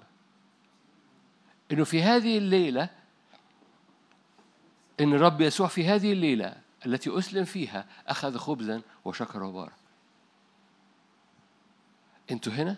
ولأنه تسلم يقدر يسلم. لأنه في عليقه يقدر كل الشعب يرى يسمع يسمع صوت من النار. لأنه في العليقة سمع صوت من النار. يا رب تكون نورت. تريد عايز عايز كيانك يتغير interact مع الحضور الإلهي زي ما كنا بنحكي امبارح. بس عايز حياتك الخارجية والناس اللي حواليك وما يصنعه الرب يكون له تأثير محيط بيك ادرك إن ما يحصل ما بينك بيخرج وبيحصل له copy paste من خلال ال interaction وعمق ال interactions اللي بتحصل خطوة وراء خطوة وراء خطوة. كل مرة بتقرب المادة عمالة بتغير. كل مرة بتجري عليه على العرش الإلهي المادة عمالة بتتغير. كل ما تزداد قعد ثلاث سنين في العربة عمال بيستلم بيستلم بيستلم. ما كانش بيستلم يعني قاعد عمال بيتملى. ده كان بينتر اكت كان عليقة كان أرض مقدسة كان بيتغير من طبيعة شاول. شاول كان قتال قتلة. شاول كان عنيف جدا. شاول كان ناموسي جدا. بقى بيتخانق مع بطرس. لما بطرس يبقى ناموسي. حد فاهم حاجة؟ ده ده تربية غملائيل ده ده أستاذ الناموس. ده اللي كان عشان الناموس بيقتل المسيحيين. بقى بيتخانق مع بطرس. لما كان بي بيحاول يهرب من الأمم ويبقى مع اليهود عشان يبقى ناموسي ده شاول طبيعته اتغيرت بقى رسول النعمة. إمتى ده حصل؟ ده في ال interaction المادة بتاعته اتغيرت. أنتوا هنا؟ انت مدرك مدرك المعروض ليك كل ما بتقرب وكل ما تجري أكتر في نار بتاخد اللي ما لا يرى وتقوم مغيرة المادة لأن الإيمان هو المادة اللي بتأتي ليك بما لا يرى؟ الإيمان هو المادة. بي- بياخد ما لا يرى ما لا يرى ويعمله substance يعملوا مادة. هو ما لا يرى ده ملوش substance فاهمين يعني إيه substance مش لاقي غير مادة. مادة.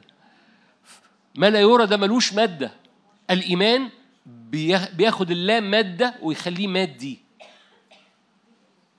فلو الفرح مش موجود لو القداسة مش موجودة، لو الحرية مش موجودة، لو ال لو ال الشفاء مش محتاج أقول الشفاء يعني طبيعي طبعا أكيد لو الشفاء مش موجود، لو لو الاستخدام، لو المسحة، لو أي أي كل ما تطلبه موجود ليك في المسيح يسوع، لو هو مازال في الروح ليك إيمانك بياخده من من حالة الروحية ويحوله إلى حالة مادية منظورة في حياتك.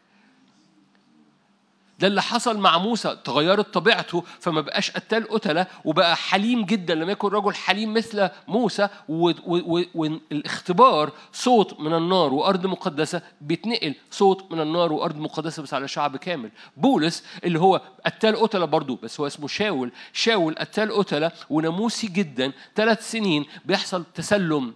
بيحصل interaction ما بينه في العربة. فبيحصل إيه؟ بيتغير تماما ويبقى بولس اللي مليان نعمة وطبيعته بتتغير وكل ما استلمه يقدر يسلمه. وبالتالي صفات الشهود الذين يصنعون تأثير إن هؤلاء الشهود شهادة بمعنى إيه؟ إن حصل في حياتهم نصب شهادة. في حاجات اتنصبت جواهم بتشهد. عن نقل طبيعة تغير حياة نقل إعلان عن عن نار حرقت وقدست وغيرت الطبيعة. وكل مرة من دول يقول لك كان نصبوا نصبوا حجر فاكرين في العهد القديم نصبوا حجر تذكارا؟ تذكارا دي شهادة. لأن كلمة تذكار هو ذكر مش ذكر يعني ذكر وأنثى لكن ذكر شهادة إعلان. أنا أنا أنتوا هنا؟ كل مرة كان بيحصل موقف حدث كان بينصبوا حجر يقول لك يا نصبوا هذا الحجر تذكارا. تذكارا يعني إيه؟ هذا الحجر بيتكلم. لأن حاجة هذا الحجر بي... لما تقف قدامه بيشهد. أشكرك ما أنا ما كنتش عايز أستخدمها قوي بسرعة فهذا الحجر من الشهود. ليه؟ لأن حصل اختبار في هذا الاختبار نصبوا حجر وهذا الحجر بقى تذكارا بقى شاهد. فكلمة شهود بقى اتنقلت. إنه إنه إنه الموضوع بقى أوسع من كلمة شهود. الموضوع الموضوع بقى كل اختبار بينصب جواك حجر شهادة. حجري شهادة؟ تابوت شهادة؟ أنتوا هنا أتاري قصة شهود ده وتأثير الشهود. خليني أرجع أقول جملة عدت من بعضنا لأن قلتها في الوسط كنت بسربها ليك. فقط الشهود لهم تأثير في الأزمنة الجاية. كأن جوايا إيمان كده إن الزمن الجاي هو زمن شعب من الشهود بيشهد عن كل عن كل حجارة شهادة في حياتهم. الرب يعمل كده. وليه؟ الاختبار ده بيتنقل. الاختبار ده قابل للانتقال. ليه؟ لأنه اتحفر جوايا. ده مادة بقت جوايا. الاختبار ده كذا. رب يعمل كذا. رب يعمل كذا رب ناري رب يشفي رب ص... ليه؟ لأنه ما بقاش معلومة ما بقاش حد سمعها. مش بطرس قال لبولس فبولس قال okay هقول للكنيسة. no no, ده ده حصل اختبار فبقى شهادة فاللي استلموا بيسلموا. كل معلومة ممكن تقولها لدماغ حد بس كل اختبار أنت ممكن بيتنقل بيغير شخص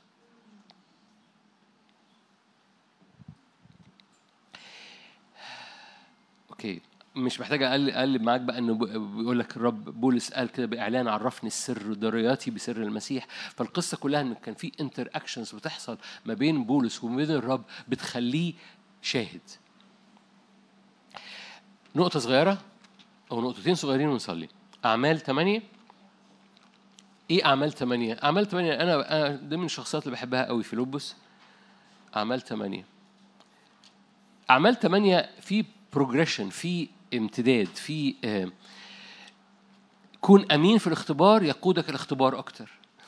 كون أمين في الاختبار يقودك الاختبار أكتر.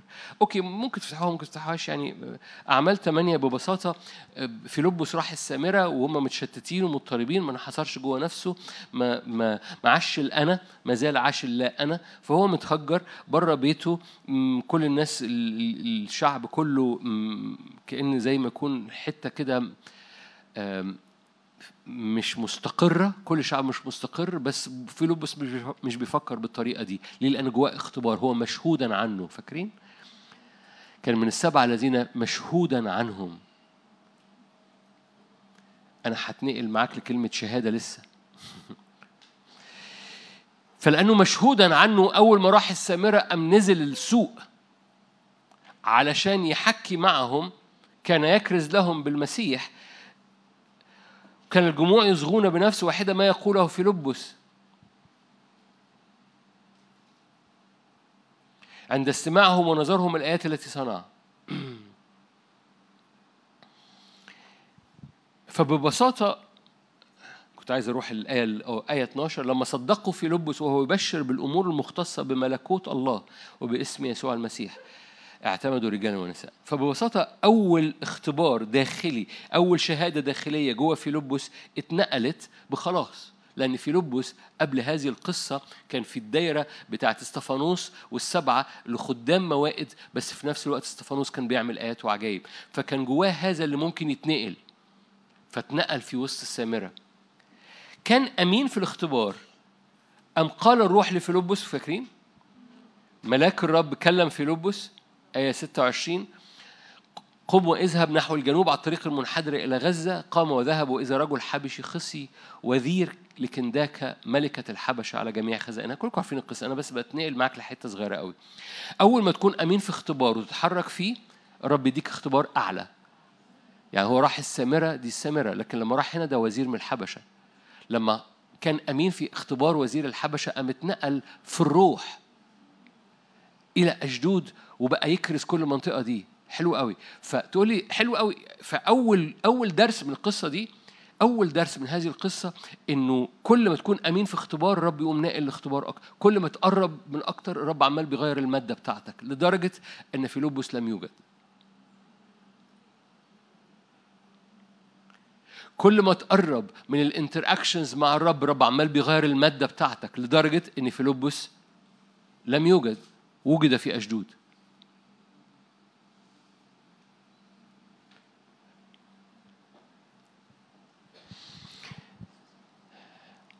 كمثال حسقيال 47 كل شوية ما تمشي مع النهر النهر عمال بيزداد عمق. المياه مش بس المياه ترتفع القصة إن المياه بترتفع عشان النهر بيزداد عمق. والميه دي خارجة إلى البحر البحر ده العالم فتبرق المياه. كل ما الاختبار يزداد بتاعك لأنك أنت مش بتت... أنت ماشي مش ماشي جنب النهر بتتفرج عليه. أنت في الم... رجليك في المية فبيزداد اختبارك عمقا. وكل ما يزداد اختبارك عمقا أول ما توصل العمق ده للبحر البحر بيخف لأن اختبارك بقى عميق.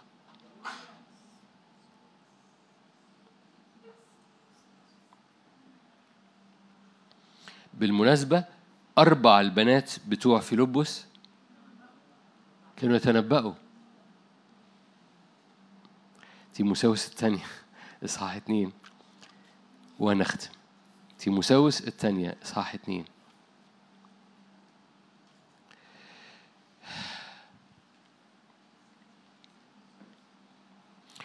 تقوى أنت يا ابني بالنعمة التي في المسيح يسوع. ما سمعته مني بشهود بشهود بشهود بشهود. شهود.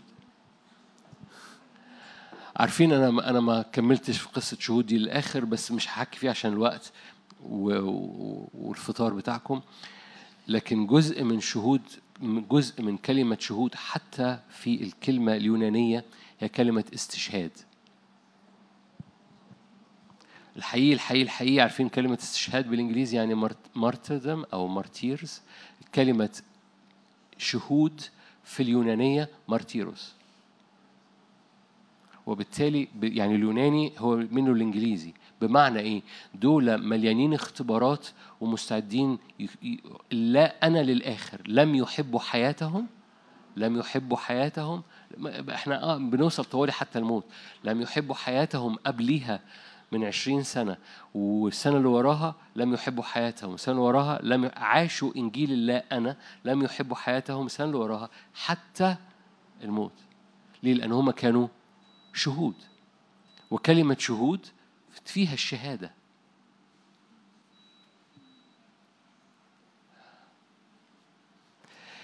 قدام جوسبل زي كده قدام إنجيل لا أنا إبليس ما بيعرفش يقف. الشهادة جزء من إنجيل الله أنا. شهود جزء من إنجيل الله أنا.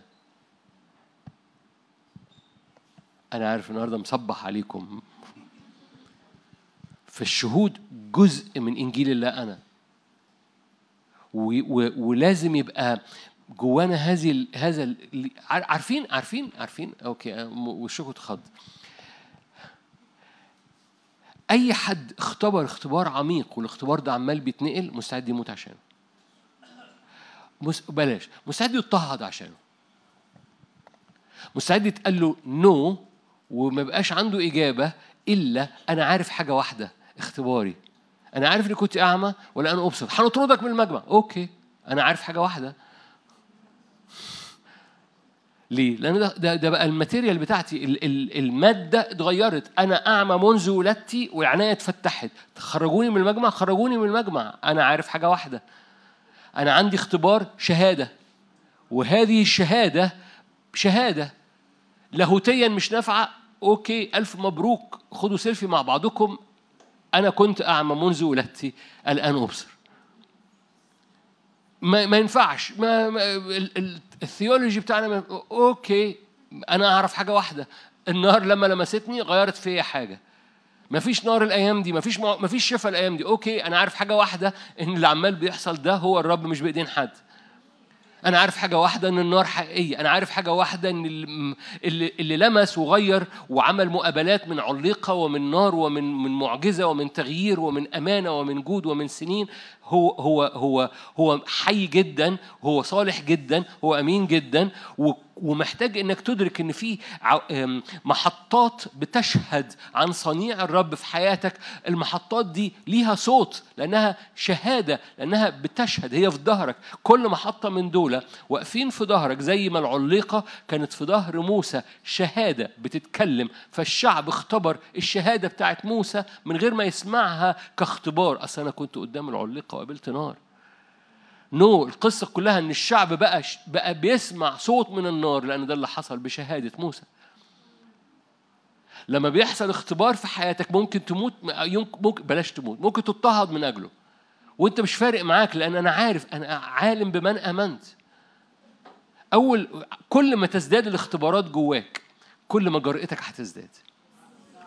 كل ما يزداد الاختبارات جواك كل ما ما, ما انت وجهك كالصوان ومش شايف أعدائك مش شايف أي حاجة يعملوا كده هو أنت مش شايفهم لأنك مش شايف غير اللي أنت اختبرته غير اللي غير في طبيعتك.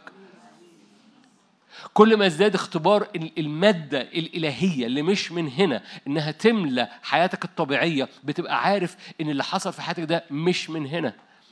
وكل ما تتملي بهذه المادة اللي مش طبيعية اللي جاية من فوق بتتملي جرأة قلبك بيتملي جرأة.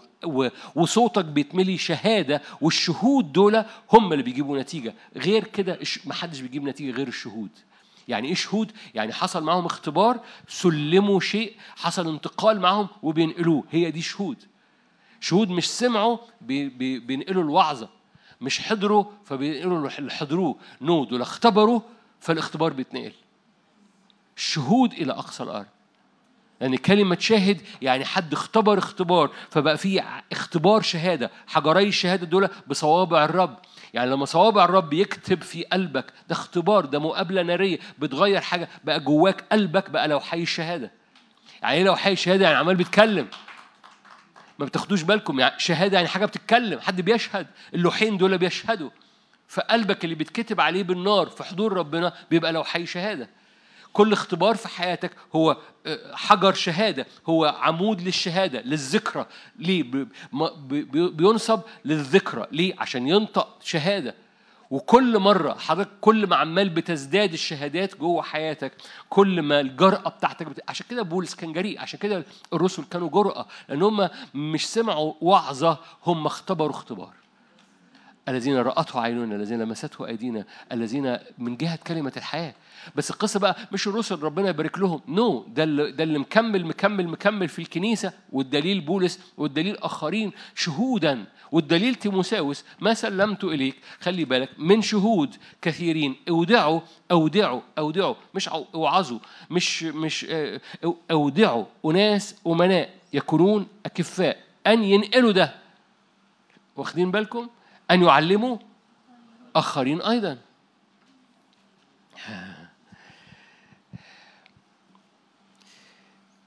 احد ال projects بتاعتنا لسنة 22 هنبتدي آه، زي project كده اسمه أبطال للنهضه لأشخاص بيحبوا يشتركوا في حاجة زي كده لأنها ليها اشتراك ليها هيبقى program خاص بنبتديه من 22 هيكمل معانا مش عارف هنكمل يمكن 22 23 program خاص بياخد أشخاص مشغولين إنهم يبقوا أبطال للنهضه لهذا النوع من الشهادة هذا النوع من ال experiences اللي قدام الرب وفي نفس الوقت ال ال الكرازة أو ال- الحركة الكرازية. فالاثنين هيتحركوا مع بعض. ده project بيبتدي بيتحرك من من أول 22 هنبقى نعلن عنه عن تفاصيل بعد كده بس هيبقى بيتحرك من أجل البعدين دول الجانبين دول.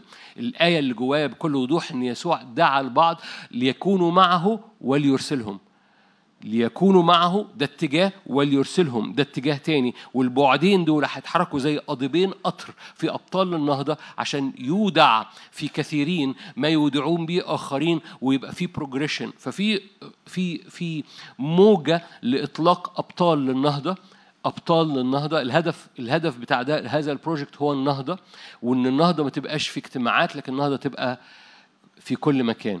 وبالتالي ده هيبقى معروض للمحافظات هيبقى معروض لكثيرين بحيث إنه يخرج جيل مليان experiences مليان اختبارات روحية مبنية على الحق. الحق ما بقاش معلومة فكرية لكن الحق بقى اختبار من طبيعتهم وفي نفس الوقت الجانب هم متحركين للكرازة لأنه دعاهم ليكونوا معه ده line وليرسلهم ليكرزوا ده line والاثنين زي قضيبين قطر متحركين مع بعض. ده من أول 22 هنبقى عشان كده 2 تيموثاوس 2 2 22 بضحك معاك.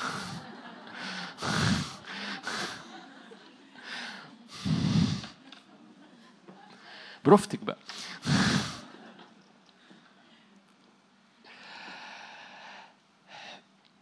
إيه اللي هنعمله دلوقتي؟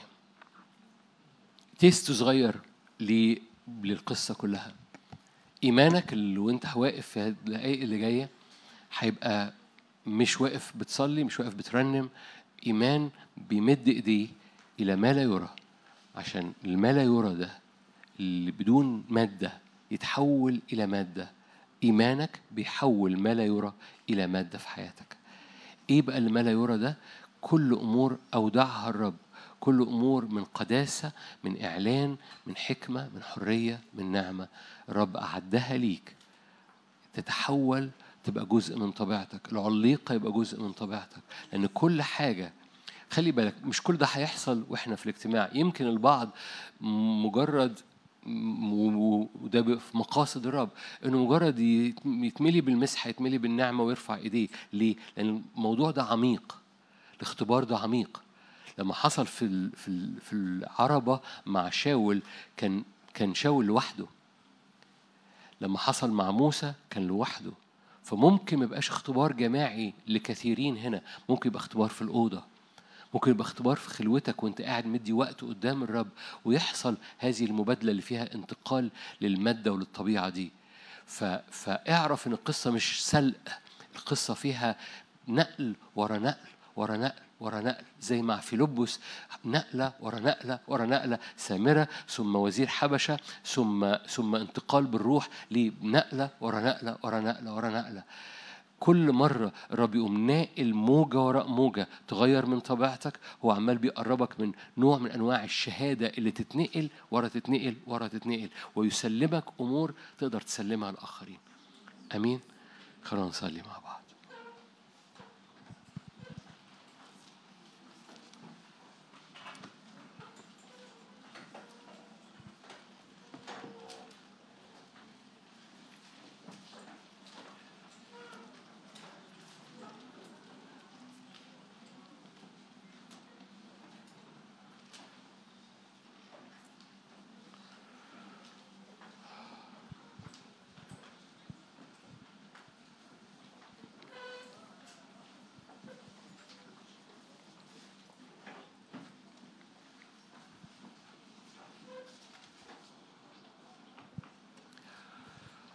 رفعت عيني إلى الجبال. رفعت عيني إلى الرب. معونتي من عند الرب. رفعت عيني. هللويا. نعلن اسمك نعلن مجدك نعلن قوتك نعلن حضورك.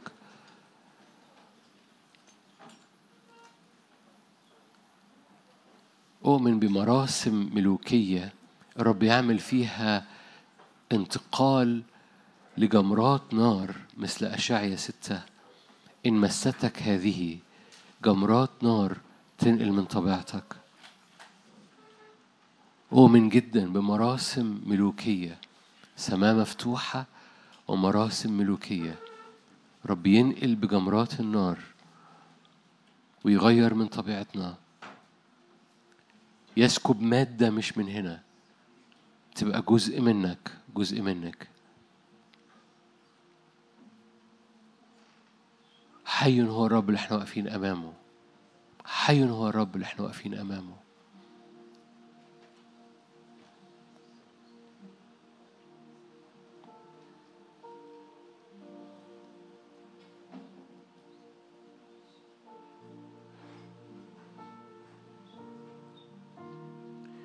يعقوب عشان يحصل معاه اختبار يغير من طبيعته قام معدي كل الناس وقضى الليلة. فطلع كل دوشة طلع كل أفكار. عشان يحصل معاه اختبار يغير من طبيعته. مش محتاجين نطلع العرب النهاردة علشان يحصل معانا زي بولس لكن محتاجين ندخل إلى المخدع. المخدع ده في قلبك المخدع ده أنت وهو بس. لأن في هذا المكان بيبقى فيه عليقة والعليقة دي بتبقى أنت. الشجرة اللي مليانة شوك لكن بيغير طبيعتها. بينقل ليها اختبار جديد.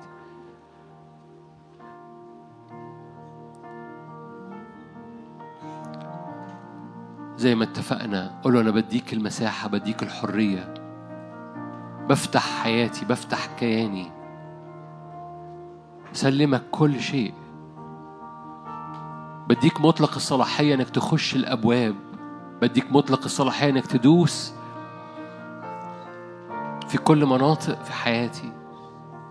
وأول ما أشوف معاك أول ما أشوف معاك نقطة أول ما أشوف معاك احتياج لحكمة أول ما أشوف معاك أمور محتاجة تتغير أول ما أشوف معاك نقط حصون أو نقط أبواب أول ما أشوف معاك حلمك أنت لحصاد حلمك أنت لأمة حلمك أنت لنفوس. بقول لك إلمس هنا. بديك الصلاحية إنك تلمس تقدس تنقل طبيعتك تنقل أشواقك تنقل حلمك. مش عايز أخدم بقوتي مش عايز أعيش بقوتي مش عايز أنتصر بقوتي. لما بنتصر قوتي بقتل بقتل حاجة في حاجة بتموت. لما موسى حاول يعملها بقوته قتل حاجة.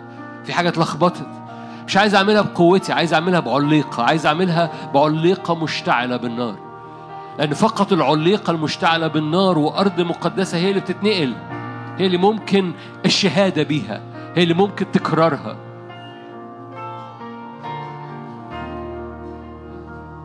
فأنا بديك صلاحية خد طريقك خد طريقك ونور عيني عشان أتجاوب معاك و... ونعمل معا في الطريق ده ونعمل معا في المادة اللي أنت عايز تسكبها عليا النهارده. نعمل معا في المادة اللي من المادة اللي هي حجر حجر حجر حجر نار جمرة نار. بت... بتزود العليقة بتاعتي بتزود العليقة بتاعتي اشتعالا.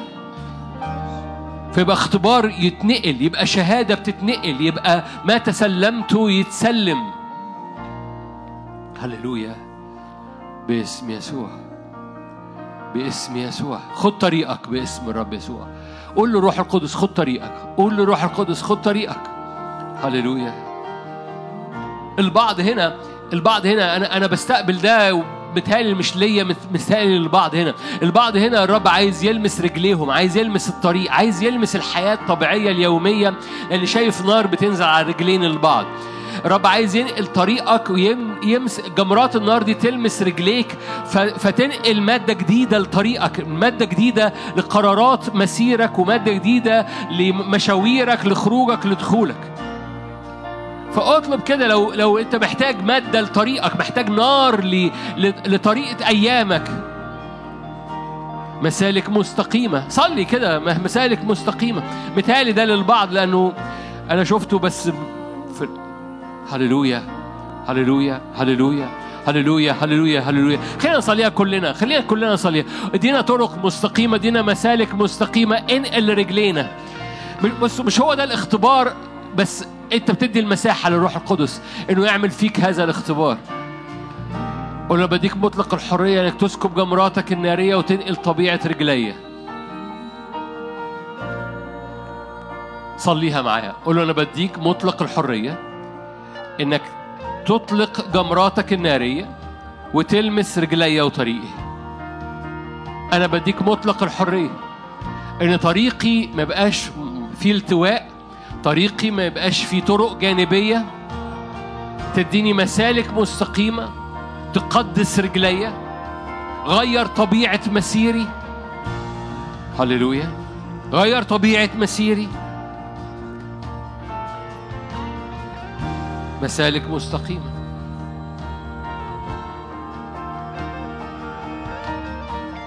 هللويا. في زيت نازل. في حاجة نازلة من العرش معرفش أنتوا جايبينها ولا لأ بس في زيت نازل من العرش. في حاجة نازلة من العرش في نعمة نازلة من العرش. أنا أنا أنا أنا اللي بقول لك يمكن مش اختبار زي ما كنت بحكيه لكن أنا اللي بقول لك يمكن مش اختبار بس بس بس ده عرابين اختبار. بتفتح الباب لاختبارات في البيت بتفتح الباب للعربة في حياتك بتفتح الاخت- باب ل- لاختبار العليقة. فقول أنا بديك مطلق الصلاحيه خد خد خد خد طريقك بنار على رجليك هللويا. هللويا. هللويا. في زيت نازل. ما زلت ما زلت شعر في دهنة نازلة.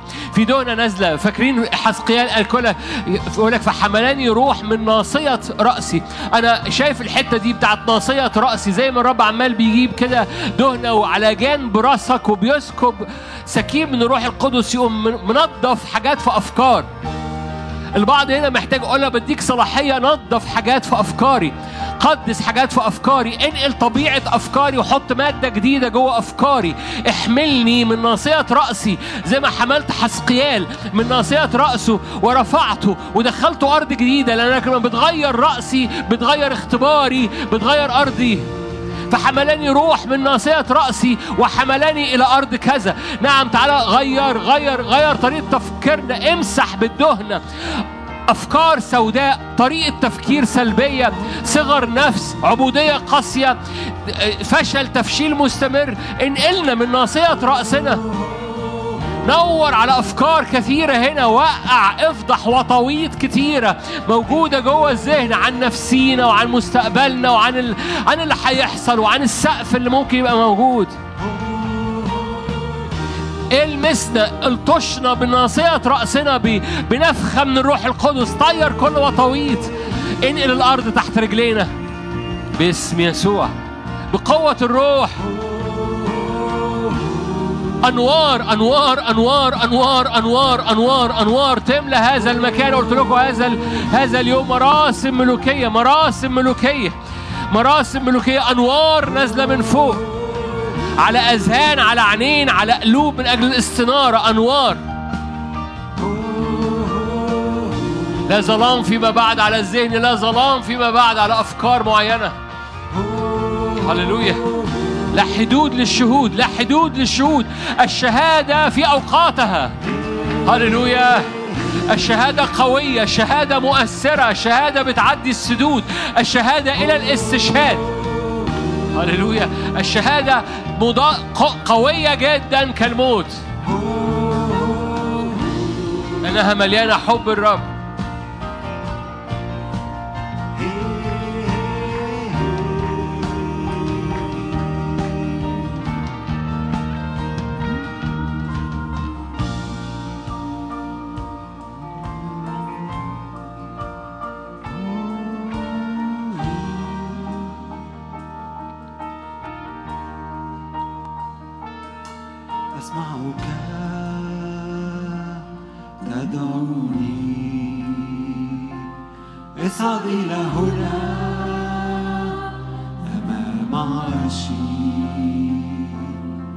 أسمعك تدعوني اصعد إلى هنا أمام عرشي أريد أن أتحدث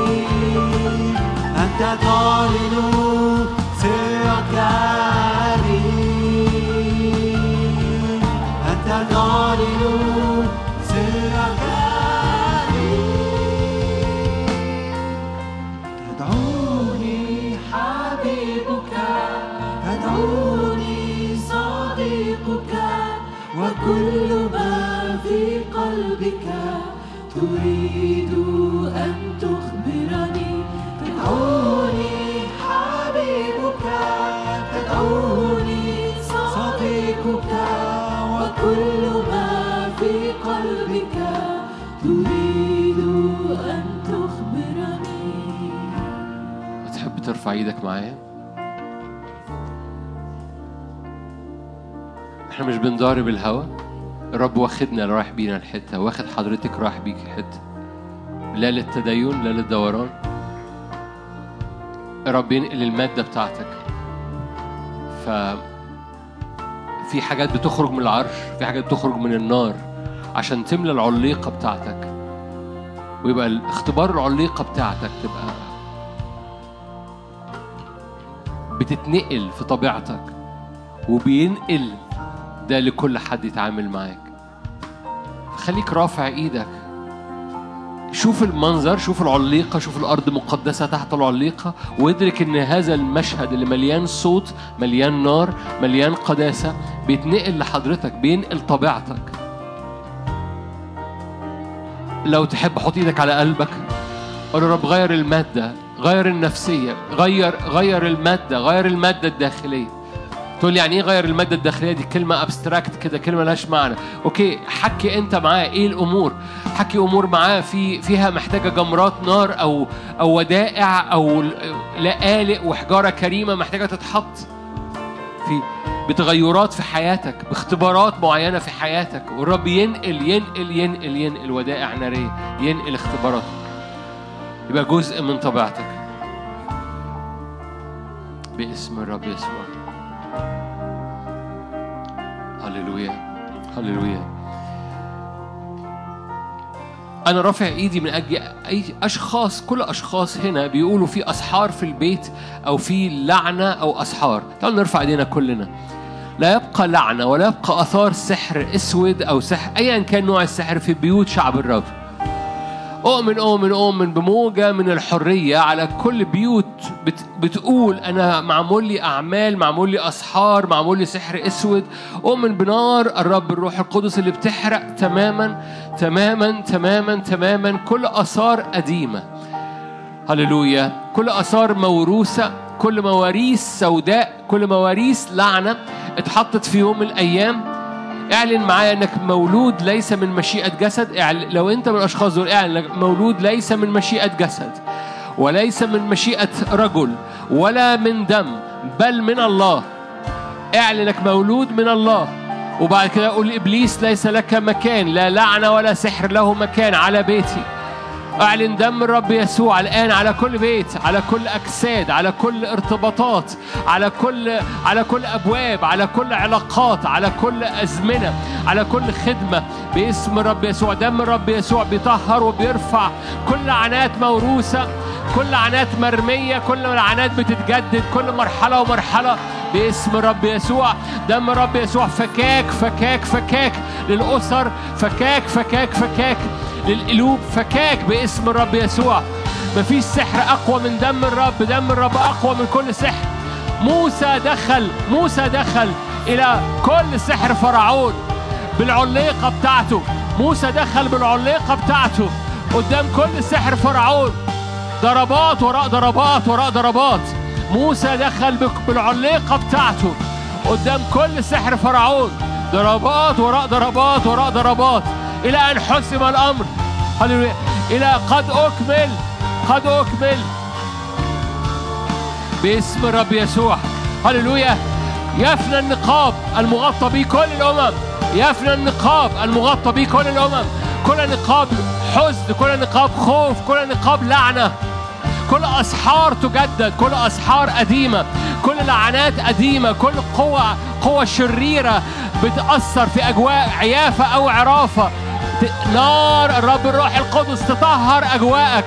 دم الرب يسوع يطهر أجواءنا. اختبار جماعي اختبار جماعي. لا يبقى ظلف لا يبقى أثر باسم الرب يسوع. لا يبقى ظلف لا يبقى أثر. حرية جماعية سماء مفتوحة باسم الرب يسوع. آثار السنين لن تنجح. آثار الأهالي لن تنجح. آثار الأمور الجديدة لن تنجح. كل أمور عتيقة وكل أمور مستجدة. كل قيود قديمة أسرية. حرية مجد أولاد الله. اعلن كده ببساطة. مولود ليس من جسد ولا من دم ولا من رجل بل من الله. باسم الرب يسوع. حرية لبيتي. اعلن. دم الرب يسوع. يطهر يطهر يطهر الكل. هللويا. أي ارتباطات معطلة؟ أي ارتباطات معطلة؟ أي أبواب مقفولة؟ أي أي علاقات أسرية هي اللي عاملة السحر والعيافة والعرافة إطلاق وحرية. باسم الرب يسوع باسم الرب يسوع باسم الرب يسوع. هللويا. وقف موسى وقال اطلق شعبي ليعبدني اطلق شعبي ليعبدني اطلق شعبي ليعبدني اطلق شعبي ليعبدني اطلق شعبي ليعبدني باسم الرب يسوع اطلق شعبي ليعبدني اطلاق للعبادة اطلاق للفرح اطلاق للحرية اطلق شعبي ليعبدني هل- العليقة أقوى؟ العليقة أقوى. العليقة أقوى من كل مملكة فرعون. العليقة أقوى من كل مملكة فرعون. باسم يسوع. باسم يسوع.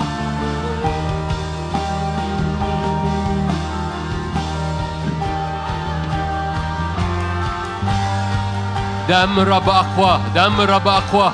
راية العهد أقوى راية النعمة أقوى راية المجد أقوى. هللويا. راية الدم أقوى راية غلبة راية نصرة. راية إبليس مكسورة. العدو قد تم خرابه. اعلن معايا اعلن معايا. العدو قد تم خرابه. الخزي القديم الخزي القديم لا مكان. الشيم الخجل الخزي القديم لا مكان له. راية العدو مكسورة. اعلن راية العدو مش مرفوع على بيتك. راية الخزي مش مرفوع على بيتك. راية العدو مكسورة. هللويا. راية الرب مرفوعة. راية الدم. راية حرية راية غلبة راية نصرة. يأتي ملكك ومشيئتك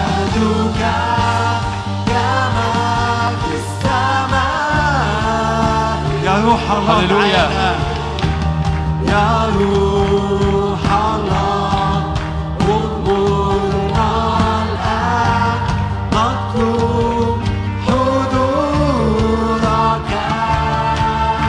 إطلاق للشعب. إطلاق للشهود. ومشيئتك كما في السماء إطلاق للشهود.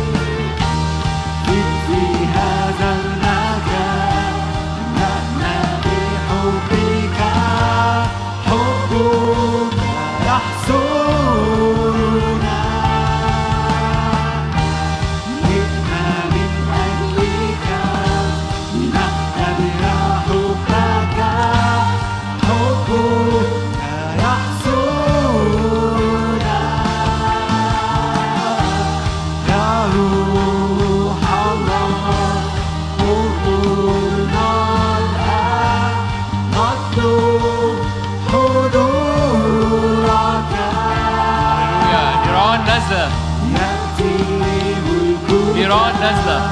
ومشيئتك هللويا. ارفع إيدك. ليكن بيتي علقة. يكن بيتي. انقل انقل. مش العليقة اختبار شخصي. انقل بقى لبيتك واطلب ان البيت يبقى عليقة نارية. متغيرة طبيعتها ومليانة نار.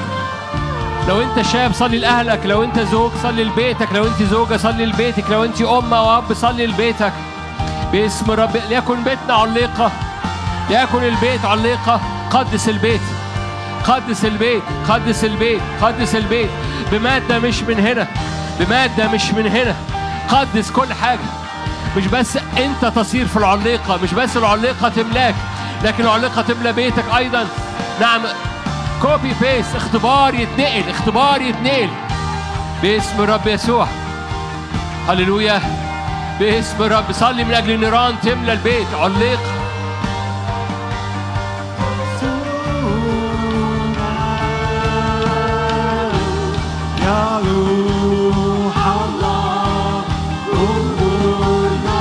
النار أقوى النار أقوى. النار أقوى. الدم أقوى. غلبة يسوع السماء إيه.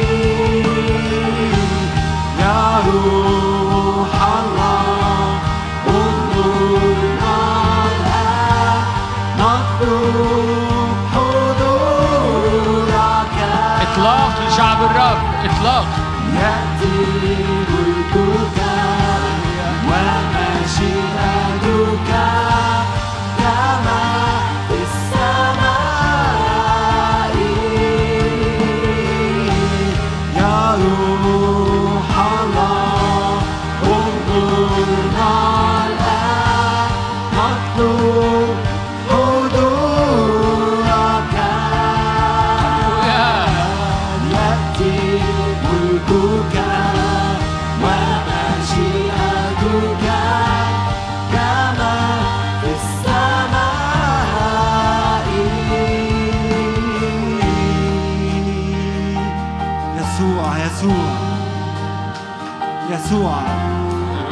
كوكب الصبح المنير يسوع. سيبنا أكتر وأكتر أكتر وأكتر لنصير واحد معاك لنصير واحد معاك.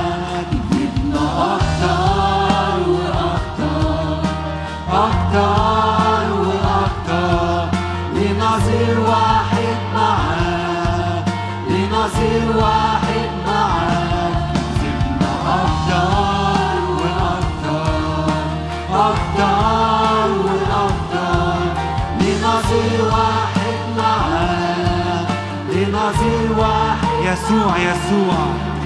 يسوع يسوع يسوع.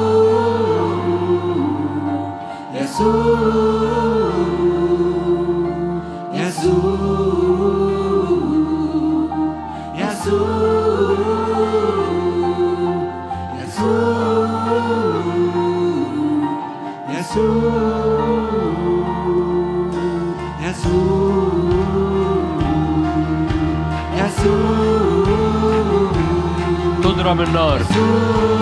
تضرم النار. تضرم النار. تضرب النار. نار الشهادة نار الاختبار. نار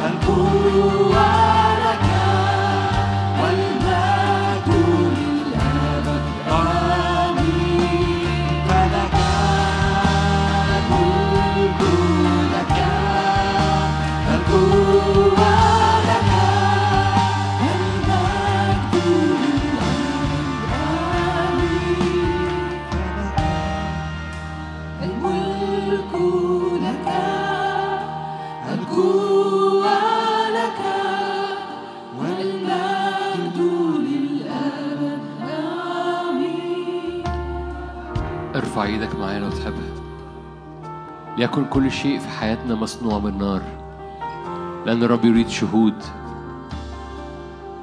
قال لهم كده تنون قوة ما تحل الروح القدس الناري عليكم. فلما جاء يوم الخمسين شعلات نار. الكنيسة بقت عليقة. النار بتطلق شهود. النار عشان تطلق شهود وشهود إلى أقصى الأرض. شهود يعني ناس اتغيرت جواها شهادة ناس اختبرت اختبارات. الذي رأته أعيننا النهاردة والذي لمسته أيدينا النهاردة والذي سمعناه النهاردة.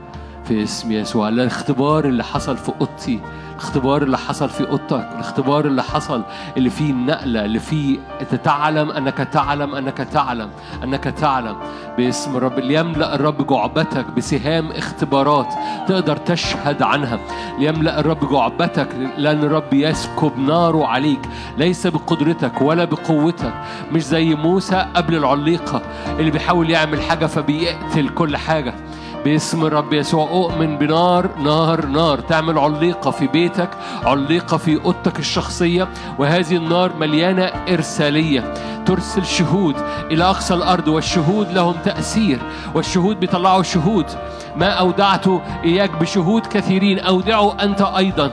هللويا. لأكفاء عالمين قادرين أن يعلموا آخرين. باسم الرب يسوع. أبويا السماوي لتسري نارك في بلادنا لتسري نارك في بيوتنا لتسري نار حريتك ومجدك وقوتك وتحريرك في أراضينا. فوانت رافع إيدك هللويا إطلاق إطلاق إطلاق. الرب قال اطلق شعبي. إطلاق لشهود كثيرين. مراسم الملوكية إطلاق لشهود كثيرين. فاستمر رفع إيدك. أبويا السماوي أنا بطلب جمرات نار على الإيدين المرفوعة. بطلب جمرات نار على الإيدين المرفوعة. تعمل ودائع اختبارات. فيها نقلات في العينين نقلات في الودان نقلات في القداسة.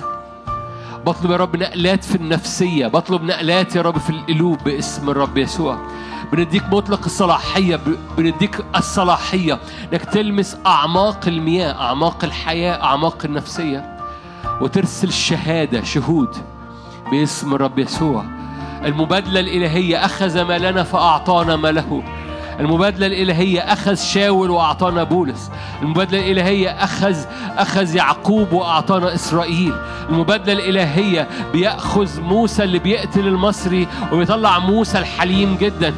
المبادلة الإلهية بتاخد شاول وبتطلع بولس. والذي سلمني إياه الرب أسلمكم إياه. باسم الرب يسوع. أبويا السماوي املى جعبتنا. قول له املاني بنار حتى هللويا.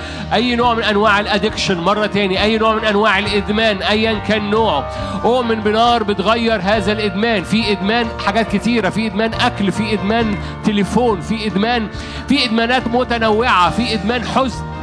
أي نوع من أنواع الإدمان باسم الرب يسوع؟ يرتفع الآن من على جسدك في في في اكتئابات إدمان باسم الرب يسوع. ليرتفع الآن ليرتفع الآن ليرتفع الآن. قول له يا رب تعالى بنورك نور على كل مناطق داخلية جوايا. قدسها قدسها. فأكون شه- شاهد أكون شاهد أكون شاهد باسم الرب يسوع. الرب يرسل شهوده. إنها أزمنة الشهود. إنها أزمنة الشهود.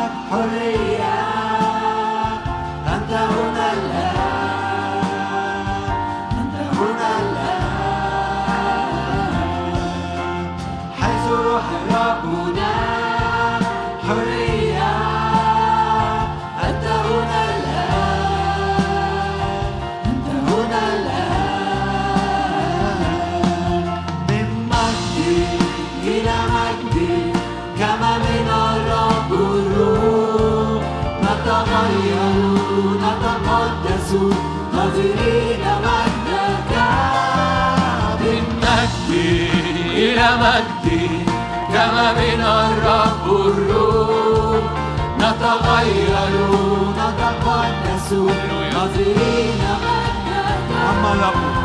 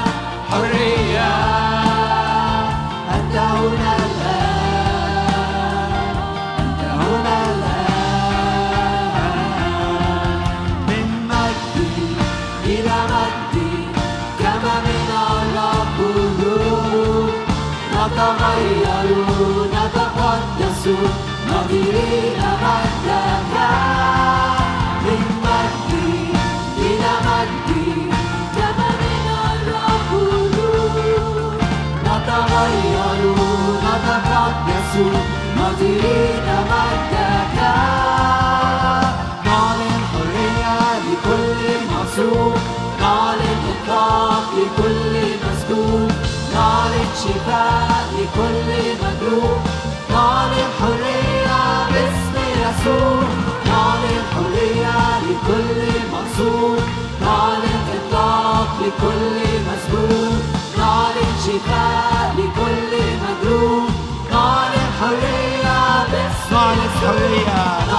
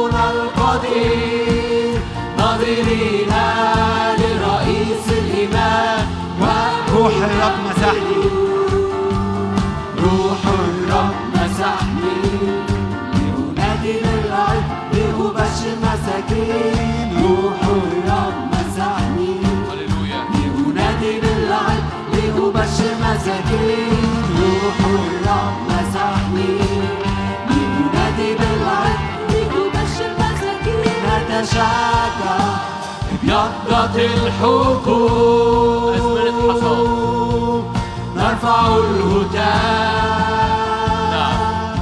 المسيح قام نتشاكى بيضة الحقوق نرفع الهتاف المسيح قام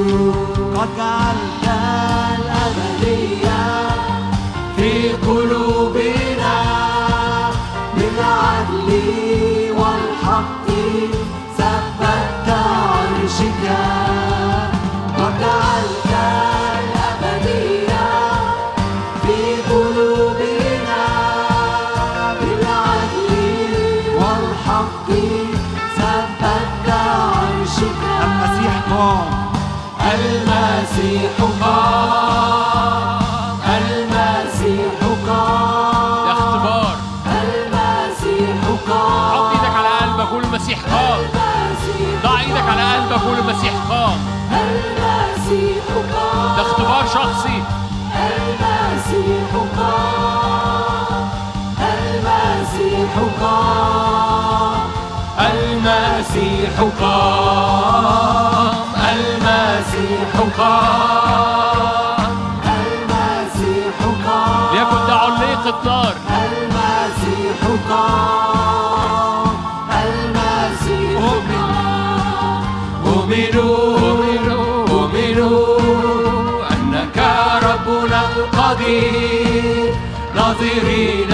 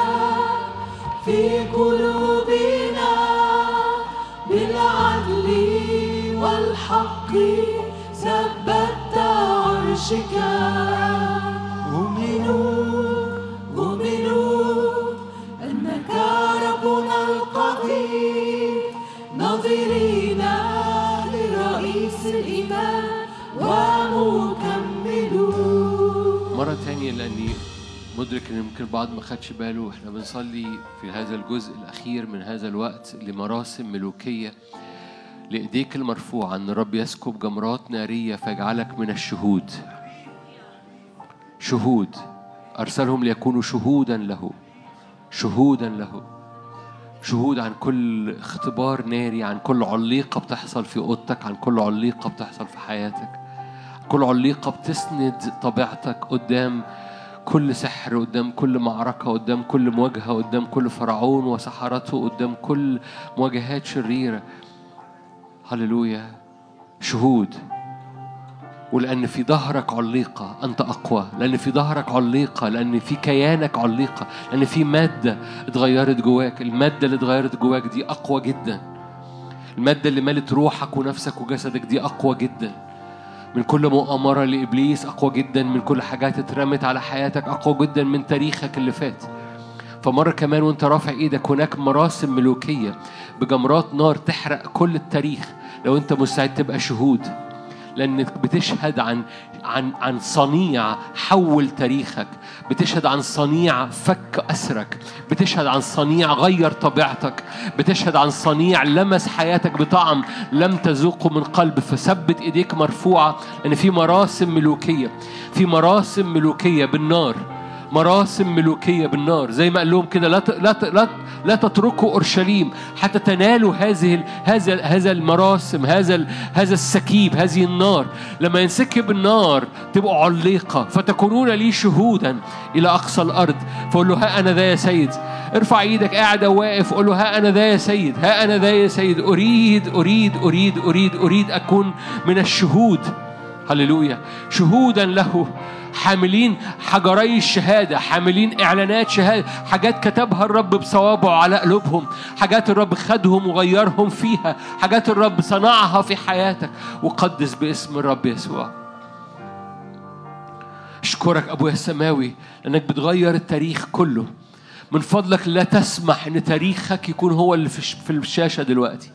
لا تسمح إن تاريخك يكون هو اللي في المشهد الآن. لأنه الشهادة هو أنه بيمحو كل آثار خزي قديم كل آثار قديمة لكي يطلق رجليك بإرسالية فريش. تاريخ موسى كان متربي في السحر تاريخ موسى متربي في بيت فرعون تاريخ موسى متربي ما يعرفش حاجة تاريخ موسى ما يعرفش غير القوة الجسدية. الرب لغى التاريخ عشان يطلع موسى. عشان يطلع موسى. رجل حليم رجل آيات وعجائب أيا كان تاريخك حتى لو تاريخ سحر أسود حتى لو تاريخ إدمان حتى لو تاريخ كحوليات حتى لو تاريخ سجاير حتى لو تاريخ نجاسة حتى لو أيا كان نوع التاريخ الرب بناره بيصنع تغيير بعليقة والعليقة تغير الطبيعة والطبيعة المتغيرة قابلة للنقلة الطبيعة المتغيرة قابلة للتأثير. باسم الرب يسوع. فلا تجعل تاريخك اللي فات هو اللي يكون حائل للنار الآن باسم الرب يسوع. أنا حريص على هذه المراسم حريص إني إنها تحصل الآن باسم الرب يسوع. باسم الرب يسوع. أؤمن أؤمن أؤمن بمبادلات إلهية. أؤمن بحرق لصور قديمة. أؤمن بحرق لأفكار قديمة لأن الرب يطلق أبطاله. باسم الرب يسوع. هللويا. هللويا. هللويا.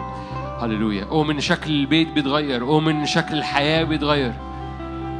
أؤمن بفك سلاسل بقوة الروح القدس. أؤمن برجلين كشهود بتجري وتبقى خفيفة زي استفانوس وزي هللويا. زي فيلبس. ولم يوجد لأن الروح حمله فوجد في أجدود. باسم الرب يسوع.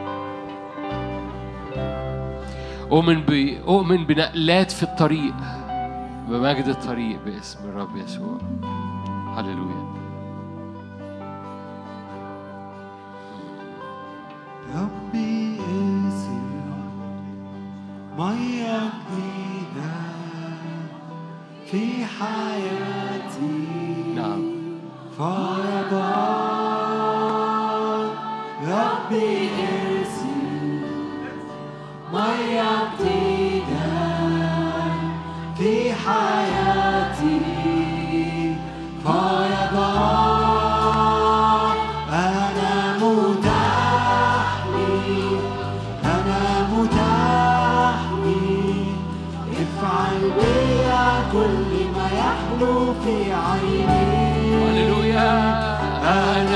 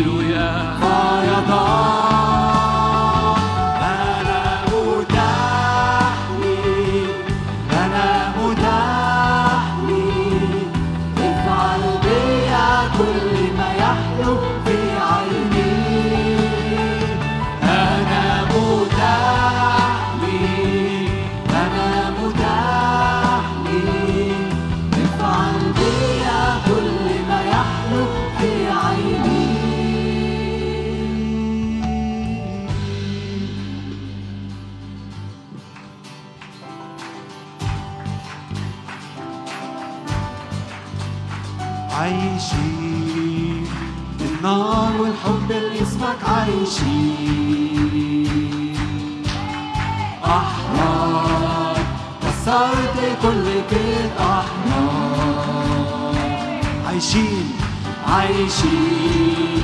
بالنار والحب لاسمك عايشين. إحنا كسرت كل قيد عايشين بالنار والحب.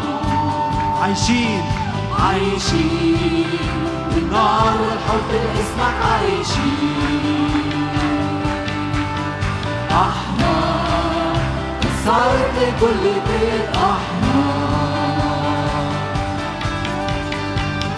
إلهنا ملكه هيدوم إلهنا مش ممكن يتغير. والجيل تحت يكون لك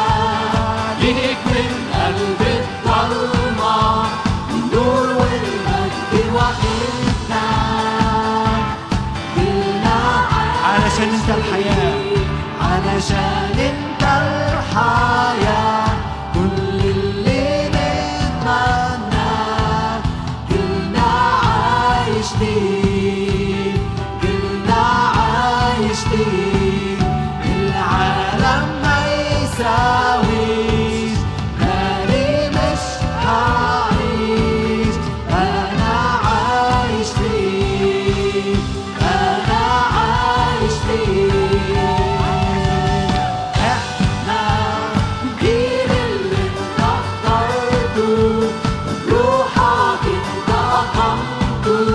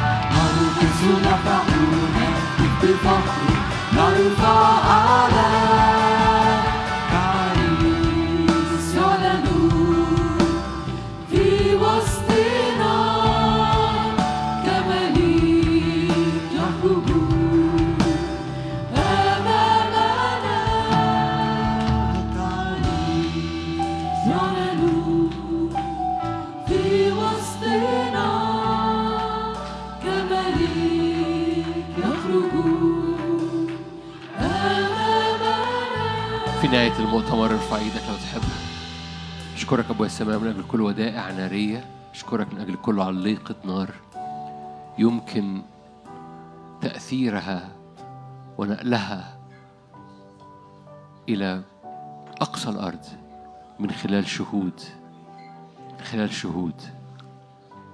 أشكرك أنك كلفتنا أن نكون شهود إلى أقصى الأرض. أشكرك أنك بتسمينا شهود لكل اختبار ناري وكل عليقة نارية في حياة كل واحد واحدة فينا. في اسم الرب يسوع. أشكرك من أجل كل محافظة كل بلاد بتشاهد كل أبطال لملكوتك في هذه الأزمنة.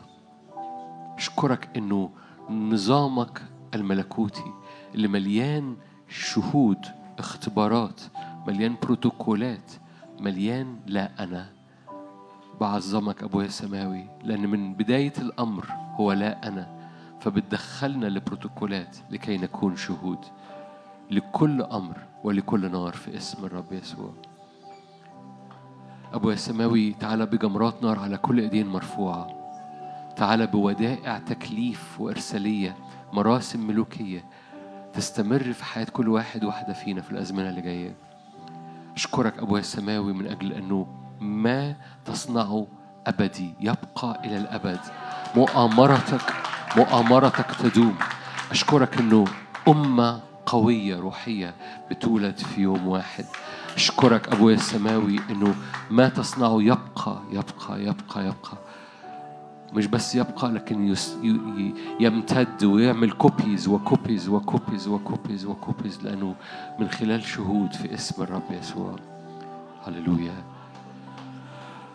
محبة الله الآب نعمة ربنا يسوع المسيح شركة وعطية الروح القدس تكون معكم وتدوم فيكم من الآن وإلى الأبد.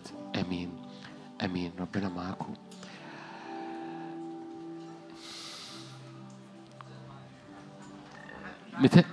متهيألي مفيش احتياج لوضع يد.